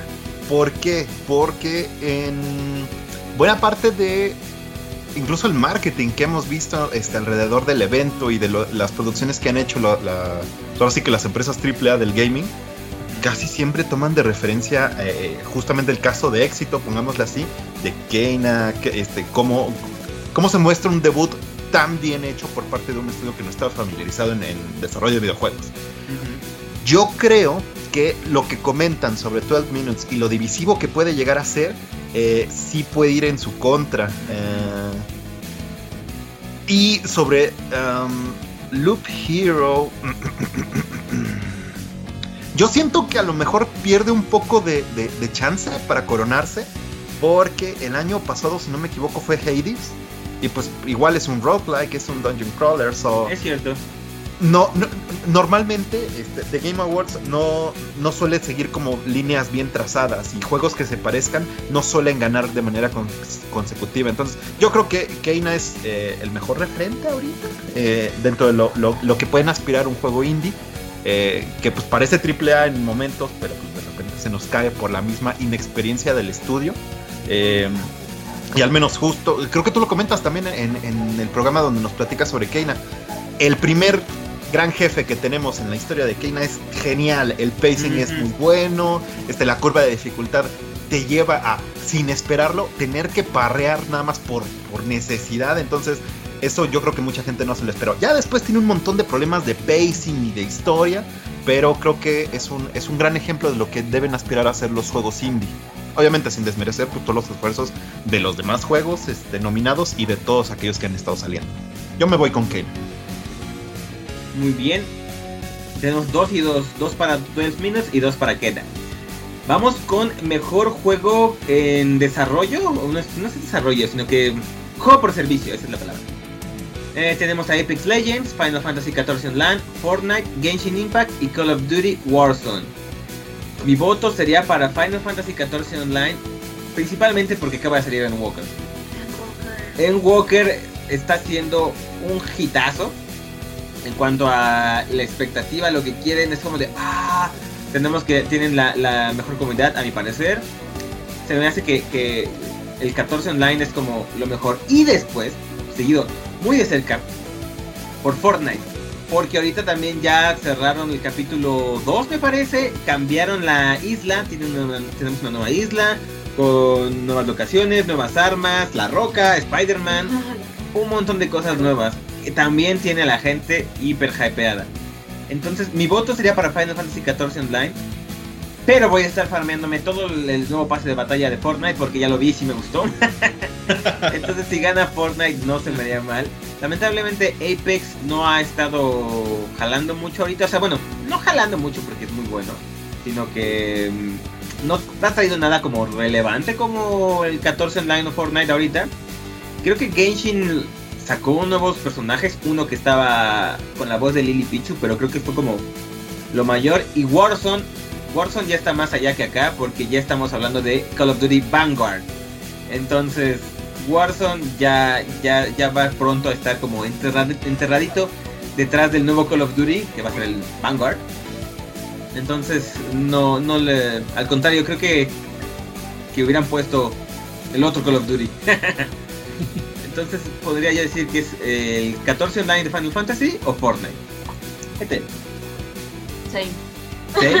No, o sea, es que creo que depende mucho del género. O sea, creo que tanto Final Fantasy XIV como Fortnite van muy de la mano. O sea, creo que si, si eres eh, parte de la comunidad del MMO vas a decir, es que claro que Final Fantasy XIV Ujú. ah, mm, está siempre actualizando, siempre hay parches, este ahorita como dices acaba de salir el Walker, o sea, están súper felices, tienen colaboraciones con otras franquicias del propio Square Enix, ¿no? Como las que hizo con Nier. Eh, y pues Fortnite es, es, como ya lo dije hace rato, ¿no? Es, es Fortnite. Si bien la, lo extra que nos da Fortnite tiene mucho más que ver con los cosméticos, lo que empezaron a hacer con los cambios de capítulos y de temporadas también empezó a afectar la jugabilidad. O sea, empezaron a aparecer eh, dinosaurios, eh, empezaron a aparecer nuevos tipos de armas, a- cambia el ecosistema del- de la isla de Fortnite. Entonces, eso también me parece súper interesante y es algo que no he visto, por ejemplo, en otros shooters, ¿no? Como Apex o como Call of Duty. O sea, no he visto un cambio tan grande como los que he visto últimamente en Fortnite y en la manera de jugar. Y Genshin, o sea, creo que es un poquito más toned down en ese aspecto de las actualizaciones que tiene y los cambios que tiene. Entonces, yo se lo daría a Final Fantasy XIV porque creo que Square está haciendo muy bien las cosas con este título. Pero, y coincido completamente contigo, Jerry, o sea, para mí Fortnite está ahí, atrás de, de Final y se lo den a Final 14, se lo den a Fortnite. Para mí, esos dos son como lo más representativo de un best ongoing game. Exactamente, exactamente. Eh, Luis, Tal cual. Siguiente. lo No, mismo. Es que Final Fantasy lo está haciendo todo bastante bien en este momento. Justo, como acaba de salir una nueva expansión, pues la gente, la comunidad lo va a tener bien, bien, bien fresquecito en su memoria y seguramente eso va a inclinar a que un poco el voto popular se incline por este lado. Ya dependerá un poco más de los, eh, los sitios especializados, los... los eh, ¿Cuál es la palabra? Los jueces, pues ya hay que eh, también se decidan por esta parte. Pero creo que el ritmo con el que van sacando nuevo contenido por parte de Fortnite de, eh, eh, es, y, de Apex es un poco diferente al de los, a los dem- demás juegos por el mismo género. A pesar de eso, yo creo que Final Fantasy ahorita lo ha hecho mejor, entonces como ongoing yo creo que es el referente ahorita, en este momento. Con todo y el fenómeno de Fortnite y sus... Todo lo que pasa en Fortnite, que es demasiado bizarro a veces. Está bueno la- la- la- las últimas cuatro capítulos han estado muy buenos, la verdad, en Fortnite. Lo ha estado haciendo muy bien. Eh, ah, no me llama, pero está bueno. Yo les creo. Arthur, Nadie, nadie ha dicho que el Chapulín Colorado salió este año en ¿Ah, Fortnite. sí? Entonces, nada más A ese no- nivel no de bizarreidad. vámonos con Fortnite. Fortnite. Juegos por impacto. Uy, esas sí las voy a deber porque no jugué ni uno solo. Hay, los juegos por impacto son Before Your Eyes, Boyfriend Dungeon, Chicory A Colorful Tale, Life is Strange Through Colors y No Longer Home. Yo le voy a dar mi voto a Boyfriend Dungeon por la expresión que acaba de decir Ethel ahorita. Nada más por eso. Porque no lo no, no, no he jugado ninguno lamentablemente. Es el de los eh, juzbandos eh, armas. Arma, sí, Ah, ese, ah. ese. A ver. Ethel, ya, ya, ya escuchamos algo que te emocionó. O sea, es que este es un juego que combina eh, como un, un Hades, pero con, con RPG, eh, con citas, con un otome, con un dating sim. Órale. Entonces, tus, tus novios, novias, novies, porque hay personajes no binarios, eso está súper cool. Y, o sea, se siente como bien orgánico, ¿saben? No se siente como forzado, no se siente como obligado como a hacer eh, esta inclusión, o sea, es como como debería ser cuando hay este tipo de opciones en los juegos, ¿no? Como de, ah, perfecto, te gusta el chico que es heterosexual, perfecto, te gusta la morrita que es lesbiana, perfecto, te gusta el arma que es no binaria, me encanta, me fascina. O sea, a mí este juego llenó todas mis expectativas de todas las maneras posibles, me encantó como el diseño de los personajes, es como, mmm, juzbandos, waifus, juzbandes, waifes, o sea, como quieras decirle, es increíble, maravilloso. Me gusta mucho este juego, o sea, creo que fue como unexpected, o sea, fue como el juego que no sabías que necesitabas, pero lo necesitas. Kind of fue para mí Boyfriend Dungeon, o sea, me gustó muchísimo este juego y no lo esperaba, o sea, como que cuando salió fue como de, ok, el tráiler se ve bastante interesante, em, lo voy a probar. Y, y fue como de Porque "Uf, se- magnífico, ¡Guau! increíble, magnífico, lo amo, 10 de 10 estrellas, reseña. Entonces, yo le doy mi voto a. Muy bien. Arthur. Yo, yo le debía a, a este el favor de hace rato haber votado por Annapurna, así que se lo voy a devolver a mí en este momento. Vamos con el Boyfriend Dungeon, como de que no. Aunque también, pequeño paréntesis, que bueno que, eh, que siga el, el apoyo para Life is Strange. Que sabemos que si no es un juego que vende los millones, siempre tiene un impacto muy interesante. Entonces, también esa, esa pequeña estrellita se le queda al, al equipo de Square Enix cada vez que salga un nuevo Life is Strange, que también este año nos presentaron unos, unos remasters para en Nintendo Switch, si no me falla la memoria. Entonces, mi voto por los, va por, este, por los Boyfriend, pero también hay Life is Strange tiene nuestro corazoncito. Pacto de caballeros. Muy bien, muy bien. Luis. Yo voy por Chicory. Eh, o Chicory. Tiene como, como parte de, de- del staff creador a Lena Rain, entonces obviamente me voy a decantar por Oh Chicory.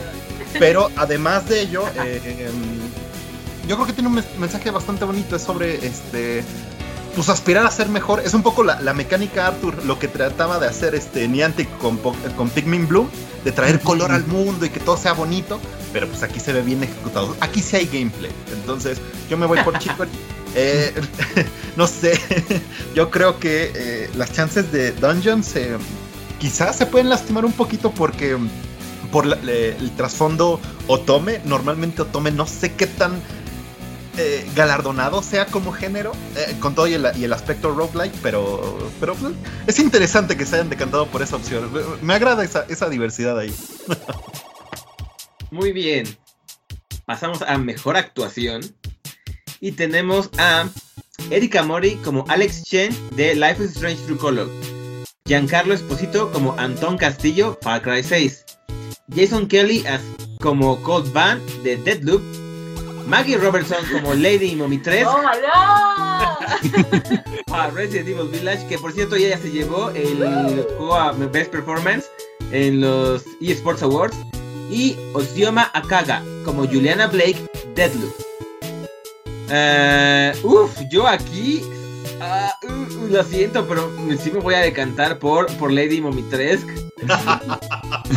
Porque lamentablemente. eh, por ejemplo, en el caso de Juliana Blake, eh, sale, no sale tanto, sale poquito, sale, cuando te maten Deadloop. Eh, Giancarlo, no, o sea, la historia de Far Cry realmente se me hizo como lo más. eh, no se me hizo muy buena, la verdad. Se me hizo bastante. Eh. Eh, no he jugado Life is Strange True Colors.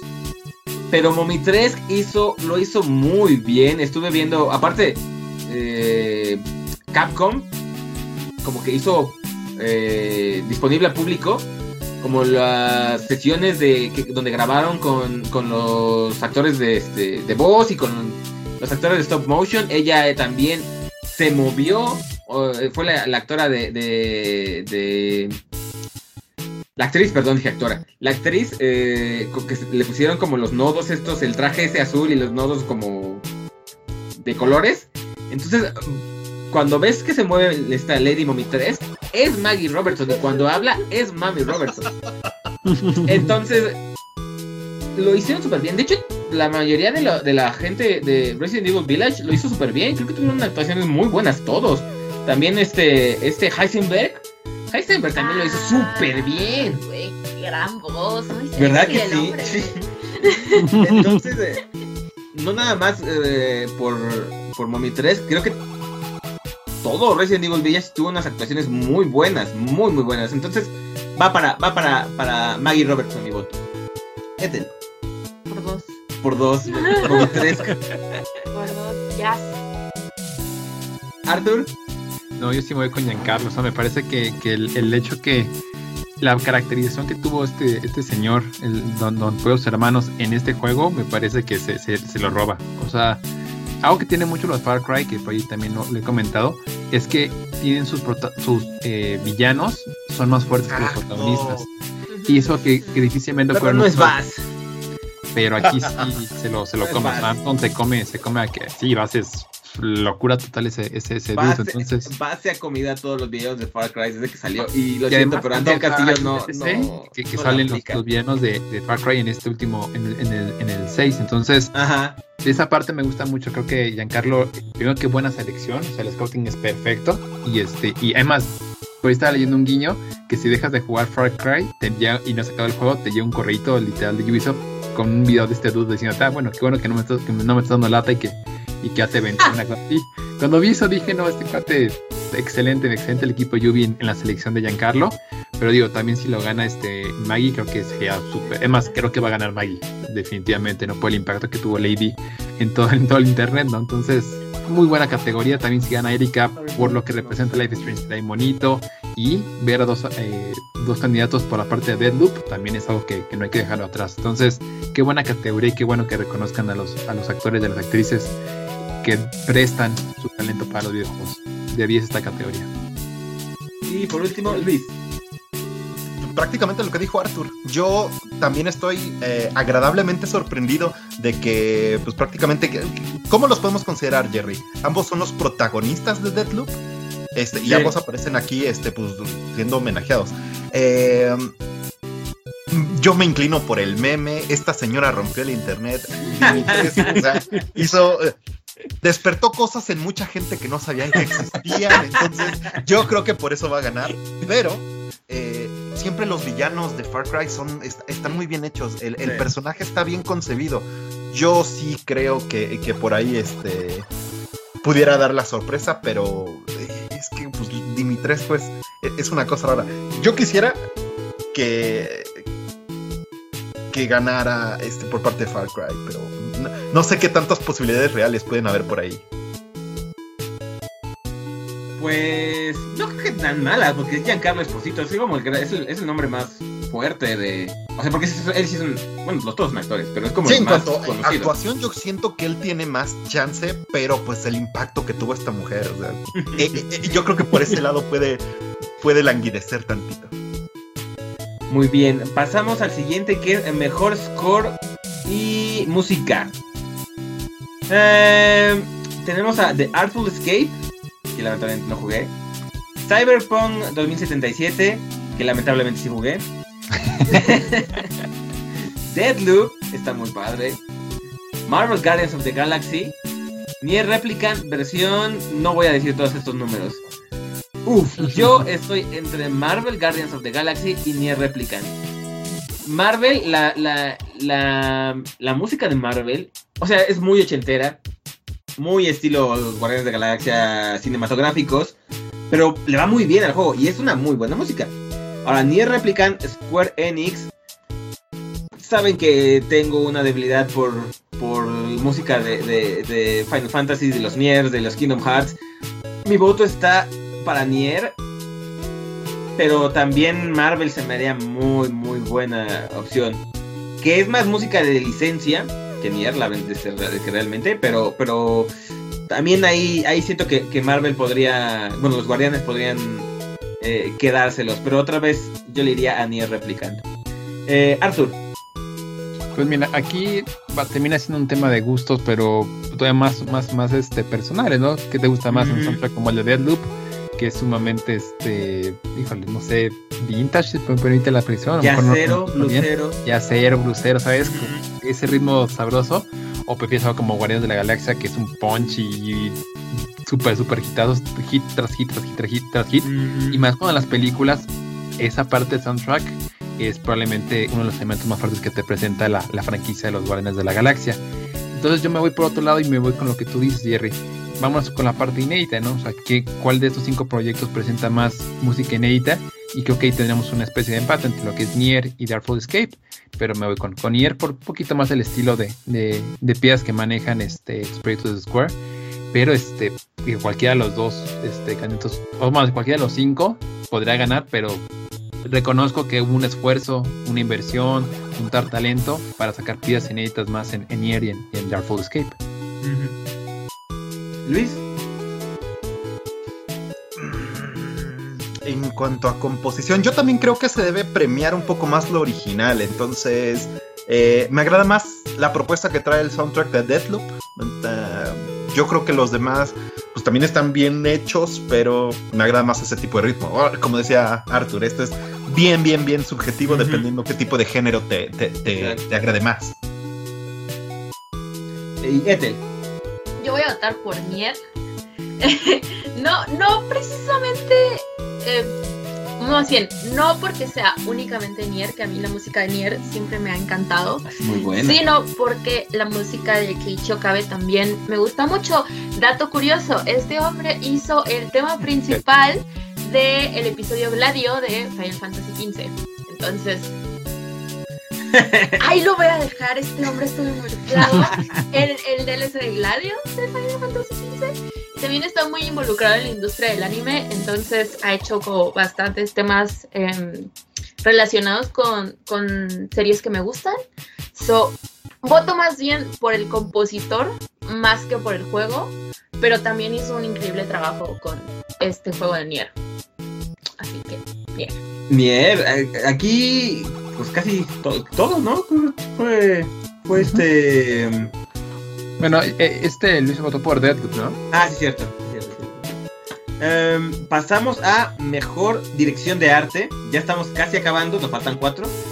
Em, tenemos a The Artful Escape, Deadloop, Kena Bridge of Spirit, Psychonauts y Ratchet and Clank Rift Apart. Aquí también estoy muy dividido. Porque creo que hay un ganador diferente dependiendo de lo que tomamos más en cuenta conforme viene la descripción. Dice que el premio para la creatividad, eh, para mayor creatividad, por ejemplo. Híjole, Psychonauts o The Artful Escape se me harían los más creativos. Para mejores eh, avances tecnológicos, Kena y, Ratchet and Clank Rift Apart. Para animación, Deadloop o Ratchet and Clank Rift Apart. Es como, ay, ¿a cuál le voto? Es que para mí ¿Cuál cambia te parece más, más difícil? Ajá. ¿La cual te parece más difícil de coordinar y de, y de realizar de los cinco? Eh, yo me iría. Uf, yo me iría. Este está complicado para mí, pero creo que me iría por Kena ¿no? Eh, y The Artful Escape. Que son un poquito más. eh, ay, híjole, pero Psychonauts también la peculiaridad. Es que me cuesta mucho trabajo esta. Se Sería por escucha el conflicto mental. Sí, se escucha el conflicto mental. Creo que dejaría detra- atrás a Deadloop. Y me iría por Kena Psychonauts o The Artful Escape, pero no me pidan que lo reduzca más porque ya me, me explota la cabeza. este, ¿alguno que, que quieras? Tú que puedes ser más decidido en este. Yo cuando vi el tráiler eh, de Kina Bridge of Spirits me gustó muchísimo el, el arte, ¿sabes? O sea, fue como ver un tráiler de un juego en- de nueva generación al estilo Ghibli. O sea, me acuerdo muchísimo que eso fue algo de lo que platicamos cuando, cuando se anunció por primera vez Kina. Entonces, a mí fue como el que me llamó muchísimo más la atención. Me acuerdo también cuando salió Deathloop, cuando empezaron a salir los am, promocionales de Deathloop, Ujú. lo que más me llamó de Deathloop no fue el arte, fue la música. Que creo que coincide mucho el por qué votaron también en la Mm. categoría anterior por Deathloop. Porque la música es como muy. am, como que te salta, ¿no? No es como el típico soundtrack que esperarías en un juego de acción. Ah, y Ratchet Clank también creo que se ve súper bien en el PlayStation 5. O sea, lo- el gameplay que capturaron cuando también mostraron los anuncios de Ratchet Clank se veían ridículamente next gen. Se veían demasiado fluidos, demasiado bien animados. O sea, era como. Como. Esto es next gen. Esto es lo que es el futuro de las consolas los próximos años. Entonces, creo que ahí igual yo estaría entre Kina o entre Ratchet and Clank. Pero por cuestiones como meramente personales, yo le daría mi voto a Kina. Se me hace un poquito más original, como más artsy, de alguna manera, ¿sabes? Que los otros cuatro. Muy bien. Luis. Keina. es, es que, ¿sabes? Hubo un momento de, de la misión del jefe zorro, por así decirlo, para no dar tanto spoiler, este, donde cuando vas entrando a esa parte del mundo, comienza como una tormenta, el aspecto visual, el frame rate, cómo se sentía la, el, el, el control de Keina, creo que todo entraba en un, en un apartado artístico muy bello. En ese momento fue cuando hacía el comentario que hacía Ethel, esto es completamente siguiente generación. A mí me gustó muchísimo el juego a partir de ese punto, o sea, me venía gustando pues obviamente todo el intro, pero a partir de ahí mis expectativas subieron bastante más. Entonces yo creo que el apartado artístico eh, y, la, y la animación que tiene este juego eh, le, es una de sus mayores fortalezas. Entonces, si estamos hablando de dirección de arte, yo creo que el estudio detrás de Keina pues, eh, se merece ahí las palmas y mi voto iría para, para Keina. Y Arthur, por último. No, yo miré con Darkful Escape, pues hasta en el nombre. Art, o sea, Art, no hay forma que. Art, artful, o sea, ahí está. El, ar- el arte es lo que le da un esencia. Guiño, guiño. Entonces, guiño, guiño, yo me voy con, con el equipo de Anapura en, esta, en esa Ah, categoría. es que se me apurna, claro. Pasamos a mejor Antes, antes de pasar, Ah. a- aguántame Jerry, antes de pasar a, este, ahora sí que los últimos premios, que normalmente son como que la- la- los más fuertes, por ahí nos pasamos este, un poco de rápido, este, uno de los premios de sonido, que... Ah, yo vi, yo vi, yo vi, yo vi. Ah, Best Audio Design. Ah, cierto. Mejor diseño de audio. de audio. Y Eh, justamente, ¿por qué lo, lo menciono? Porque creo que uno de esos este, tiene, tiene bastantes más méritos. A ver, a ver, eh, digamos, eh, este, perdón, este me lo había saltado, es mejor diseño de audio. Está Deadloop, está Forza Horizon 5, Ratchet and Clank Rift Apart, Resident Evil Village y Returnal.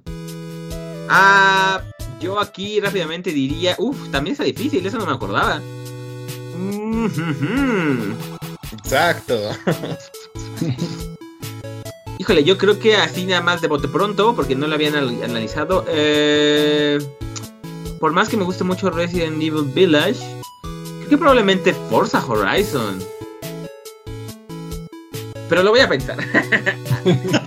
Luis, esta es la tuya, la que nos dijiste. ¿Cuál es la que tú nos, nos dices?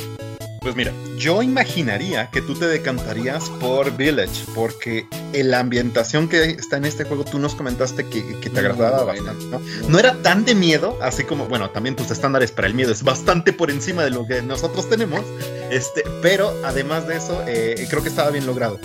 Pero la manera en la que pudieron trasladar el sonido en Forza creo que es bastante destacable. Te digo, este es uno de los juegos Next Gen, más Next Gen que, que- tenemos actualmente en el catálogo de las consolas. Entonces, específicamente en el apartado de audio, todo lo visual, todo lo técnico más bien, creo que Forza ha hecho muy bien la tarea. Pues de repente Xbox llega a sacar cosas decentes y pues mira, Forza parece uno de ellos, aunque es muy de nicho, sigue siendo un simulador de carros, pero creo que en el apartado de audio, eh, Forza pues también se- se apunta como uno de los vencedores, yo diría. Por cierto, checaron que puedes eh, comprarle pintura customizada a, los- a tus coches en Forza Horizon y estaban sacando para los Urus Sí. paint de taxi de la Ciudad de México.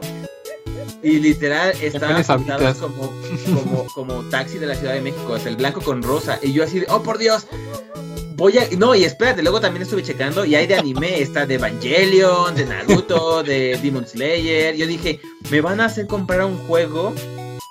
De eh, carros. y de carros, no soy mucho de juegos de carreras, pero más de Xbox. de, de carreras. Este, porque quiero las skins del taxi de la Ciudad de México. Como referencia nada más para aquellos que de repente nos escuchan por Argentina o por otros lados, en la Ciudad de México los taxis son de lo que aquí llamamos color rosa mexicano y blanco.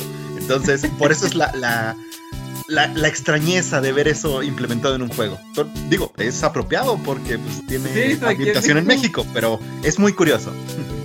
Arthur, Oye, mira con Returnal. O sea, yo cuando estoy, estaba jugando, estrenando el Play y el control te hace ruidos de, no sé, como si estuvieras una película de esos de Alien contra Depredador. No, para mí eso me, me encantó. O sea, a pesar de que no es a lo mejor la tecnología más nueva o, que fueran los pioneros en este tema, a mí es un tema de diseño de audio, creo que sí te suma mucho la experiencia.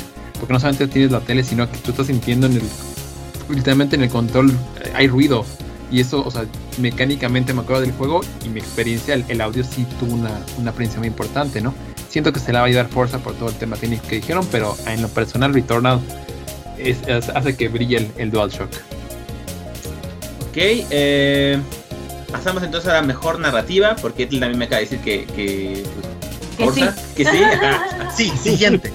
Sí, siguiente. Pasamos a mejor narrativa y tenemos a Deadloop, It Takes Two, Life is Strange True Colors, Marvel Guardians of the Galaxy y Psychonauts 2. Eh, aquí sí estoy un poquito confuso porque ninguno se me hace como Explote la narrativa. ex- ajá, que exploten la narrativa como de así como tanto como en otros años. No siento que el punto fuerte de ninguno de estos sea como tanto la narrativa. Quizá caso Psychonauts 2. Justo. Por ese Deathloop. lado yo, yo, yo, yo inclinaría la balanza.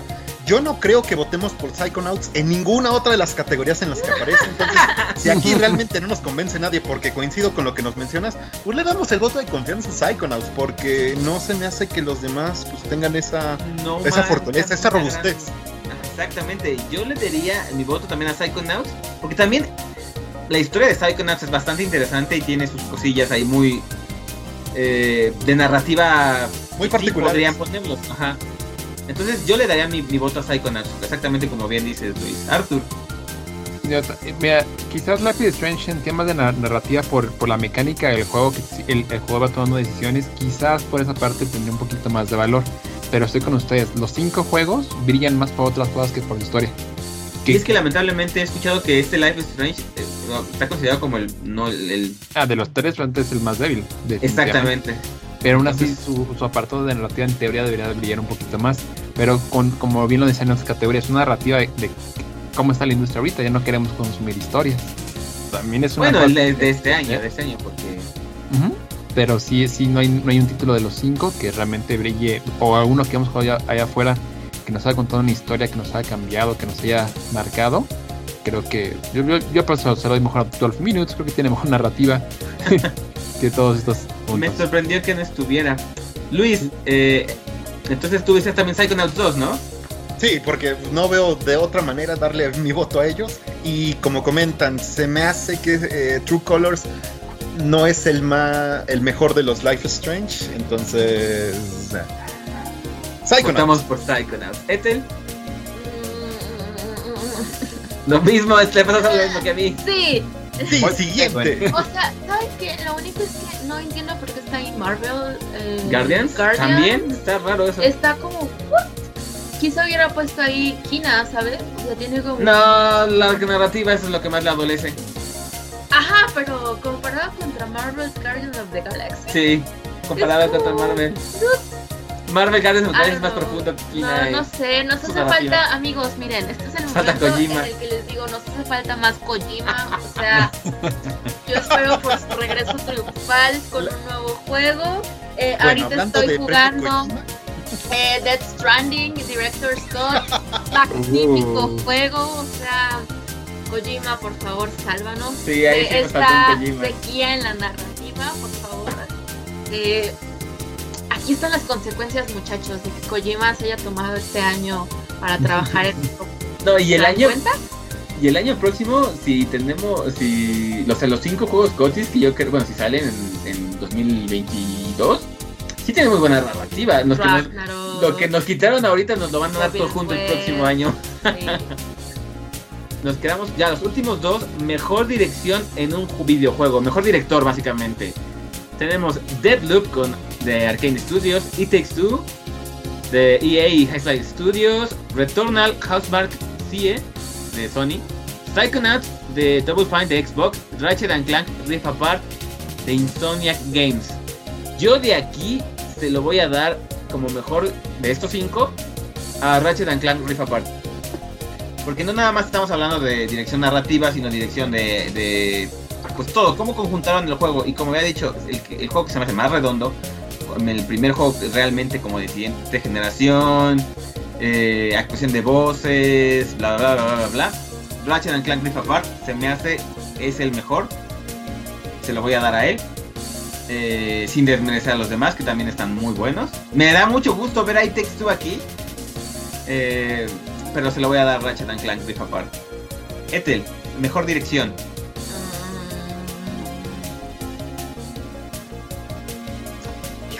Está, no está, ¿No está Kojima? no está Kojima, es difícil, amigos. Premio Kojima. ¿A quién le das el gótico Kojima? El Goti Kojima. Ah, Ay, qué Es que- bonito. miren, no sé, o sea, por estudio, o sea, para mí siempre Insomniac Games y Arcane Studios, para mí siempre son como sinónimo de calidad, ¿saben? Es como, sé que cualquier título que saquen estos estudios va a tener puntos positivos y lo van a hacer de la mejor manera. Eh, no he jugado ninguno de estos más que It Takes Two, pero por reseñas y por otros títulos que he jugado de Insomniac, igual se lo daría a Ratchet and Clank. Arthur. No, me voy con, con It Takes Two. O sea, todo lo- to- ese juego gira alrededor de, de su equipo de, de desarrolladores. O sea, definitivamente lo que hacen con los elementos que tienen y además en el momento, en el, en el contexto que estamos de videojuegos, que ya pocos juegos son cooperativos en, en el, famoso, el famoso couch gaming que, que por ahí mencionaba Bethesda hace unos años, que lo vuelve a hacer porque acuérdense que Hazel Light tuvo antes un juego también parecido a multijugador, este, que le fue bastante, bastante bien y que lo repite y que no solamente lo repito, sino un, lo lleva a otros niveles. Me parece que ese juego, digo, tú ya viste ver muchas fallas del título, porque por eso te lo agradezco mucho, pero por lo menos la primera vez que lo jugué lo vi casi perfecto. O sea, realmente me parece que es brutal lo que hacen con lo poquito que tienen de elementos y demuestran que la creatividad tiene que ser el- lo, lo principal en un videojuego y más en un videojuego nuevo como, como fue TX2, ¿no? de una licencia nueva. Entonces, no, para mí es, es, eh, Takes Two está, está por encima, pero creo que no va a ganar. Ok. Y Luis. Pues mira. Justamente este premio, esta categoría en específico, a mí me hace dudar a quién elegir. Porque normalmente el mejor juego va acompañado, o esa sería una lógica que por ahí mucha gente tiene, es mejor juego, tiene la mejor dirección. Al- muchas veces los nominados que tenemos en esta categoría repiten en la categoría grande, en el GOTY. Si eres Kojima. si no eres Kojima, obviamente. Este, si nos vamos por estudios, yo comparto la óptica de Ethel. Creo que Insomniac es eh, un buen estudio. Eh, prácticamente sus, sus proyectos salen laureados, salen bien hechos, salen pulidos, salen bonitos, salen chulos. Yo en lo personal me gustaría darle el premio de la dirección a It Takes Two. Pero eso querría decir que le estamos premiando a EA premio de dirección. Y junto con otras empresas, por ahí los estudios o de, o de los, la- las visiones corporativas que mejor han tratado al entorno del gaming. Entonces, yo sinceramente me dudaría mucho darle un premio a algo que esté involucrado EA. Entonces, eh, eh, estoy en un conflicto. Yo, sinceramente, para ser Salomón, me gustaría Ahí- dárselo a, a Ratchet Clank, pero no, no creo que sea GOTY. Entonces, también por ese lado, este, me, me lo pienso un poco. Eh, Ahí te ¿comentabas puedo dar un poco de paz de mente, este, Arthur, porque eh, EA solamente fue el distribuidor, pero la casa, la casa desarrolladora fue Hazel Light Studios. Entonces no estuvo tan, no estuvo íntimamente relacionado con cómo lo realizaron o en, eh, como proyectos de trabajo y nada por estilo. De hecho tengo entendido que Hazel Light Studios lo hizo bastante, o sea, es un, es un muy buen estudio que dio Muy aparte. chance, ajá, se le dio chance a su, a su gente, el, el, el presidente eh, es una persona muy peculiar porque sale en los Game Awards siendo como, como si fuera un Casanovas. De hecho, creo que él hizo el que hizo el, el motion capture del librito del Dr. Hakim. Ah, poco. Ajá, creo que fue. Este, Ay, ese librito. entonces, Claro. mira, sí es lo que estás diciendo es muy cierto, pero ahí más bien sería Hazel Light Studios los que a los que sería aplaudirle y no tanto a, a, a EA. Para que ahí No tengas. sé, de repente en la industria salen algunos Activision Blizzard, Projekt Red y comparten eh, premios. Entonces, es Ah. la parte que me da un mal sabor de boca. eh, compartir la, la, eh, la categoría o el ganador con It Takes Two. Pero este. Yo, creo que al menos premio de dirección se lo daría a Insomniac por Ratchet Clank. El, el juego me parece bastante bien hecho. No se adelantó de más, no entró en el en el infierno este de desarrollo eterno en el que por un muy buen rato estuvo la secuela de Psychonauts. Este, tampoco he escuchado cosas malas sobre Deathloop, pero pues tampoco, bueno, sé que Bethesda no tiene el mejor historial para, para historial de desarrollos, para, para, para procesos directivos, entonces nos vamos con darle el premio a Ratchet and Clank. Pero me gustaría que It tenga como que ese, ese gran escaparate. Y por último, el grande del año. Juego del año. Tenemos a Deadloop por Arcane Studios, It Takes por Hazel Light Studios, Metal Dread por Mercury Steam, Psychonaut 2 por Double Fine, Ratchet and Clank Rift Apart por Insomnia Games y Resident Evil Village por Capcom. Y si han estado siguiendo mis votos, pueden saber que mi GOTI del año va a ser Ratchet and Clank Rift Apart. Le di mejor juego de acción, le di mejor juego, mejor dirección. Obviamente le le tengo que dar juego del año. Para mí es el juego más redondo de todos estos, el que realmente pues fue pionero de las next gen eh, tanto como en dirección, como en jugabilidad, como en gráficos, como en realmente sacarle jugo a la consola. Que bueno, hablando de computadoras, computadoras sí jalan más, todo PC gaming, bla bla. Pero en cuanto a consolas, realmente fue el primer juego que le sacó jugo a, la nueva generación. Se me hace el más redondo de todos. Buena historia, buenas gráficas, buena jugabilidad, bueno todo. Entonces, para mí Ratchet Clank sería el GOTY de este año, sin desmerecer a Resident Evil Village, que por ejemplo Resident ya se llevó eh, premios a juegos del año en otras premiaciones, en otras premiaciones. Metroid Dread también Dread se me haría una, un contendiente muy fuerte junto con It Takes Two, pero se lo daría a Ratchet and Clank Rift Apart. Ethel, juego del año de estos seis grandes títulos. Está sufriendo, está sufriendo. Híjole, no sé. Es como incomodidad más que sufrimiento. Así, Sí. así te escucho.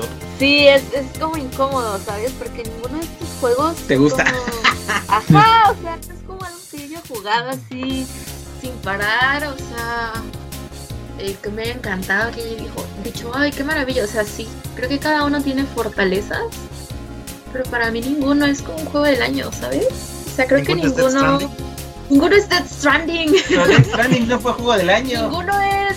Ninguno es God of War. Eh, eso Ninguno es. es cierto. Es, ajá, Sekiro. ¿sabes? No, es- no son Sekiro, o sea, siento que es- estaba como muy, como muy triste, o sea, no triste, como, no sé, Estuvo flojo. estuvo flojillo este año, un poco. Ay, Ratchet and Clank es muy bueno. Eh, o sea. Eh, ¿sabes? Como que. Dáselo a Pokémon Snap, dáselo. League of Legends. ¿Qué fue lo que más jugué este año? League of Legends. Este, No me sorprende. no sé. Eh, Death Stranding, Director Scott. Eh, ¿Qué más estoy jugando? Yakuza, Like a Dragon. Bro, Yakuza, Like a Dragon es un RPG increíble. O No sea, estuve en RPG. Fue el año pasado. fue el año Ah, pasado, sí, estuvo sí, el año sí, pasado. O sea, estuve jugando juegos de años anteriores. No estoy jugando cosas de este año, ¿sabes? Por dos. Eh, Yo sí de este año, pero sí, los años anteriores me hicieron más Entonces potentes. yo me declaro ausente, Ah, me abstengo de, de votar en Game of Va a ser Year. juzgada in absentia, ¿eh? Vota, Por- vota por el menos, por el menos favorito. ¿Cuál es? Por el underdog. Psychonauts. Vota por el underdog. Pues mira, Resident ya se llevó un premio. O sea, no, no, creo que lo único que estoy jugando este año, o sea, como ¿De que salió, que salió este año, que dije, ah, me gustó este juego, es el de The World Ends With You. Ah, tu Wiwi. Y no está, y no está en, en ninguna Pues sí, es cierto, tu Wiwi no es No nada está en en ninguna categoría de World Ends With You. Eh, así que. Lo hubieran puesto en vez de Cyberpunk. Pero salió este año. Sí, sí, salió este año. Sí, sí, sí. El del está. Hace tenía- corta de caja. Entonces, eh, pasaba por ahí, por ejemplo, me acuerdo un año con Smash, que salió un año y fue nominado hasta el siguiente. O sea, a lo mejor va a pasar parecido con, con The World Ends With You. O sea, por Porque está ejemplo, mejor que El, Cyberpunk. el juego más esperado, yo espero con todo mi corazón King of Fighters 15. Y no está Uh, uh. tampoco en Most Anticipated Game of the Year. Entonces, mira, para mí está Game. Awards están como, eh, ¿sabes? No está Kojima, no están los juegos que me. Ahí Kojima tuvo la culpa. Kojima tuvo la culpa. No se puso a hacer otro juego. me declaro ausente de esta teoría. Definitivamente. Luis. Es que tengo el mismo problema que, que, que Ethel. Yo, eh, creo que tú lo comentabas bastante bien al inicio este, de, de- de esta categoría, Jerry. Se me hace más redondo Ratchet and Clank que el resto. Los demás este, tienen muy buenos puntos fuertes, pero pues no son redondos, no son como grandes producciones AAA que son los que normalmente categorizamos o esperamos desde mucho antes de que salgan como candidatos a GOTY. Bien lo comentábamos hace eh, casi dos horas. Este, a de repente, un Breath of the Wild, todos los Zeldas que salen son candidatos dire- directos a- al GOTY. Eh, God of War, exactamente igual. Horizon es exactamente lo mismo. En su momento se pensaba que Cyberpunk pudiera estar con- co- co- Este eh, compitiendo, pero pues nada, mira, es el gran perdedor de todo el año. Exacto. Y, o sea, todos esperábamos un Witcher 3 y pues terminó saliendo un Pokémon Snap, o peor. Entonces, este, este año los candidatos a GOTY no me parecen candidatos a GOTY en un año regular de juegos. Todos estos son muy buenos juegos. Todos Bueno, yo sí este, pondría a Ratchet porque- como Gotti, como candidato a Gotti en otros años, pero no se lo da. Porque creo que sí es candidato a Gotti. Ser- puede funcionar porque es un juego bastante redondo. Eh, por ejemplo, por más que mi corazón quiera que Metroid Dread sea el GOTY 2021, pues yo creo que eso nos daría una óptica de que- cuál es la barra, ¿Qué, qué tan alta está la barra este año. La verdad no me parece que ninguno de estos sean eh, candidatos serios para, para llevarse así como avasalladoramente el GOTY este, en este año, pero pues no hay algo mejor. algo así como hace rato, es lo que hay. Eh, Sí, es lo que yo hay. creo que Ratchet Clank es, es el juego más redondo. Yo quisiera que se lo gane Metroid Dread, pero pues mira, si te- se lo lleva It Takes Two, para mí está perfecto por la, la novedad que trae. Sí. Y por último, Yo- Arthur. Ah, Yo por eso. No, o sea, yo, yo creo que sí, It Takes Two es, pero es infinitamente superior a los demás. O sea, para mí Two lo que, lo que presenta en innovación eh, es, es, es brillante. O sea, eh, no, hay- no hay punto de comparación. Tiene muchas fallas, eso, eso que a lo mejor yo en ese momento no vi en su- eh, al, al jugarlo por primera vez eh, por la emoción. Pero lo que te presenta a nivel visual, nivel gráfico, un juego tiene que ser divertido. y la jugabilidad también es muy buena de Sí. Y lo logra. O sea, este, este título probablemente está en, una, ca- en un árbol con ardillas estás pasándotela Ujú. súper divertido. Estás en un pueblo mágico en la nieve. Estás jugando carreritas virtuales. Estás jugando este eh, juegos de mesa. e incluso ajedrez. O sea, el juego lo, también es un juego redondo. Mecánicas de juego son perfectas. La innovación que ya casi ves menos en esta industria la tiene ahí el, el equipo de Hazelight. Y, y entonces a mí me parece que ahí sí no, o sea, en, en lo que yo entiendo como un videojuego, este título lo cumple perfectamente. Es innovador, es divertido, gráficamente está bien. eh, la música, incluso un nivel eh, que, que, que, que ¿Te está? May, exactamente, que está dedicado totalmente al- al- a, la música. Entonces, para mí es en todo el cuerpo del juego, es perfecto. Y aparte, es un juego que tú volteas a ver, quiero creer que en 10 o 15 años, y aún así sentir fresco, contar a los demás en la lista. Que técnicamente son muy buenos, incluyendo por ejemplo Metroid, que me encanta la franquicia, pero ya no tiene el impacto del primer Metroid. Entonces, por ese aspecto, a mí yo me se le daría mi fichita a, a Itex. A mí, a mí ese juego me parece que es el que, el que merece ganar este, este año. Pero también lo que comentan es una consecuencia de la pandemia. Muchos estudios Claro. es aquí se ve el reflejo. En esta, en esta, en esta terna, en estos seis nominados, se ve lo que pasó el año pasado. Todo este exceso de personal, el mundo que se detiene, aquí está el reflejo. Y a ver para el próximo año si esos Anticipate Games que tenemos todos ya ganas de jugar, si realmente están al mercado, ¿no? La boca se te haga chicharrón, Arturo. Pues uno, uno, No eches la mala suerte. aquí un año que uno de esos, de esos juegos, este, quitando este Starlight, uno va a ser, unos te van a retrasar este más de un año. Los. Hasta estoy pensando, estoy pensando comprar el Halo Infinite porque se ve que va a estar bueno, eh. Dicen que se están comparando mucho con el, Bueno. con el Halo 3. En tu compu, en tu compu juégalo, o sea, creo que Sí, sí, multiplayer y a ver qué sale. Sí, no. Que para Pero- mí uno de los mejores multiplayers de, de shooters es Halo, son los de Halo. Y este dice que está muy bueno el multiplayer ahorita que, están. Ya en Buenísimo. dos días, ¿no? Ya sale poquito. Ya veremos qué tal. Y yo pero- para que yo diga eso de Xbox es como, ¿what? pues el bueno, tío Phil, el tío Phil. El tío Phil. ese fue nuestros Rand Awards. No hubo tanto rant. No, es que no hubo Solo- tanta. Solo hubo. Donde llegamos I al punto donde no hay un juego del año, yo creo que es un buen RAM. I miss you, Kojima. Eh, No te supieron valorar cuando te decían. La de no hay nada más difícil que vivir sin ti.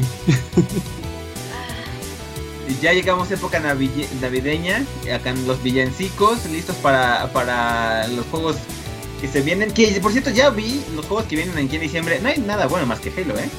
Así que hasta el próximo año vamos a tener algo ya más, más chido. No creo que este año haya sido el mejor en cuanto a videojuegos, pero tampoco tan tan malo. O sea, creo que fueron juegos medianos. Es que Pero creo interesante. que tiene mucho que ver lo que dijo Arthur. O sea, los juegos AAA y los grandes estudios sí se vieron muy golpeados por la pandemia. O sea, tanto 2020 como Retrasaron. 2021. O sea, sí, sí fue un golpe bastante duro. Simplemente God of War Ragnarok estaba programado inicialmente para salir a finales de este año. O sea, Ragnarok debió haber salido este diciembre. Pues todos estos Y que. Santa Mónica fue como, "Mm, no lo vamos a lograr, no queremos otro Cyberpunk.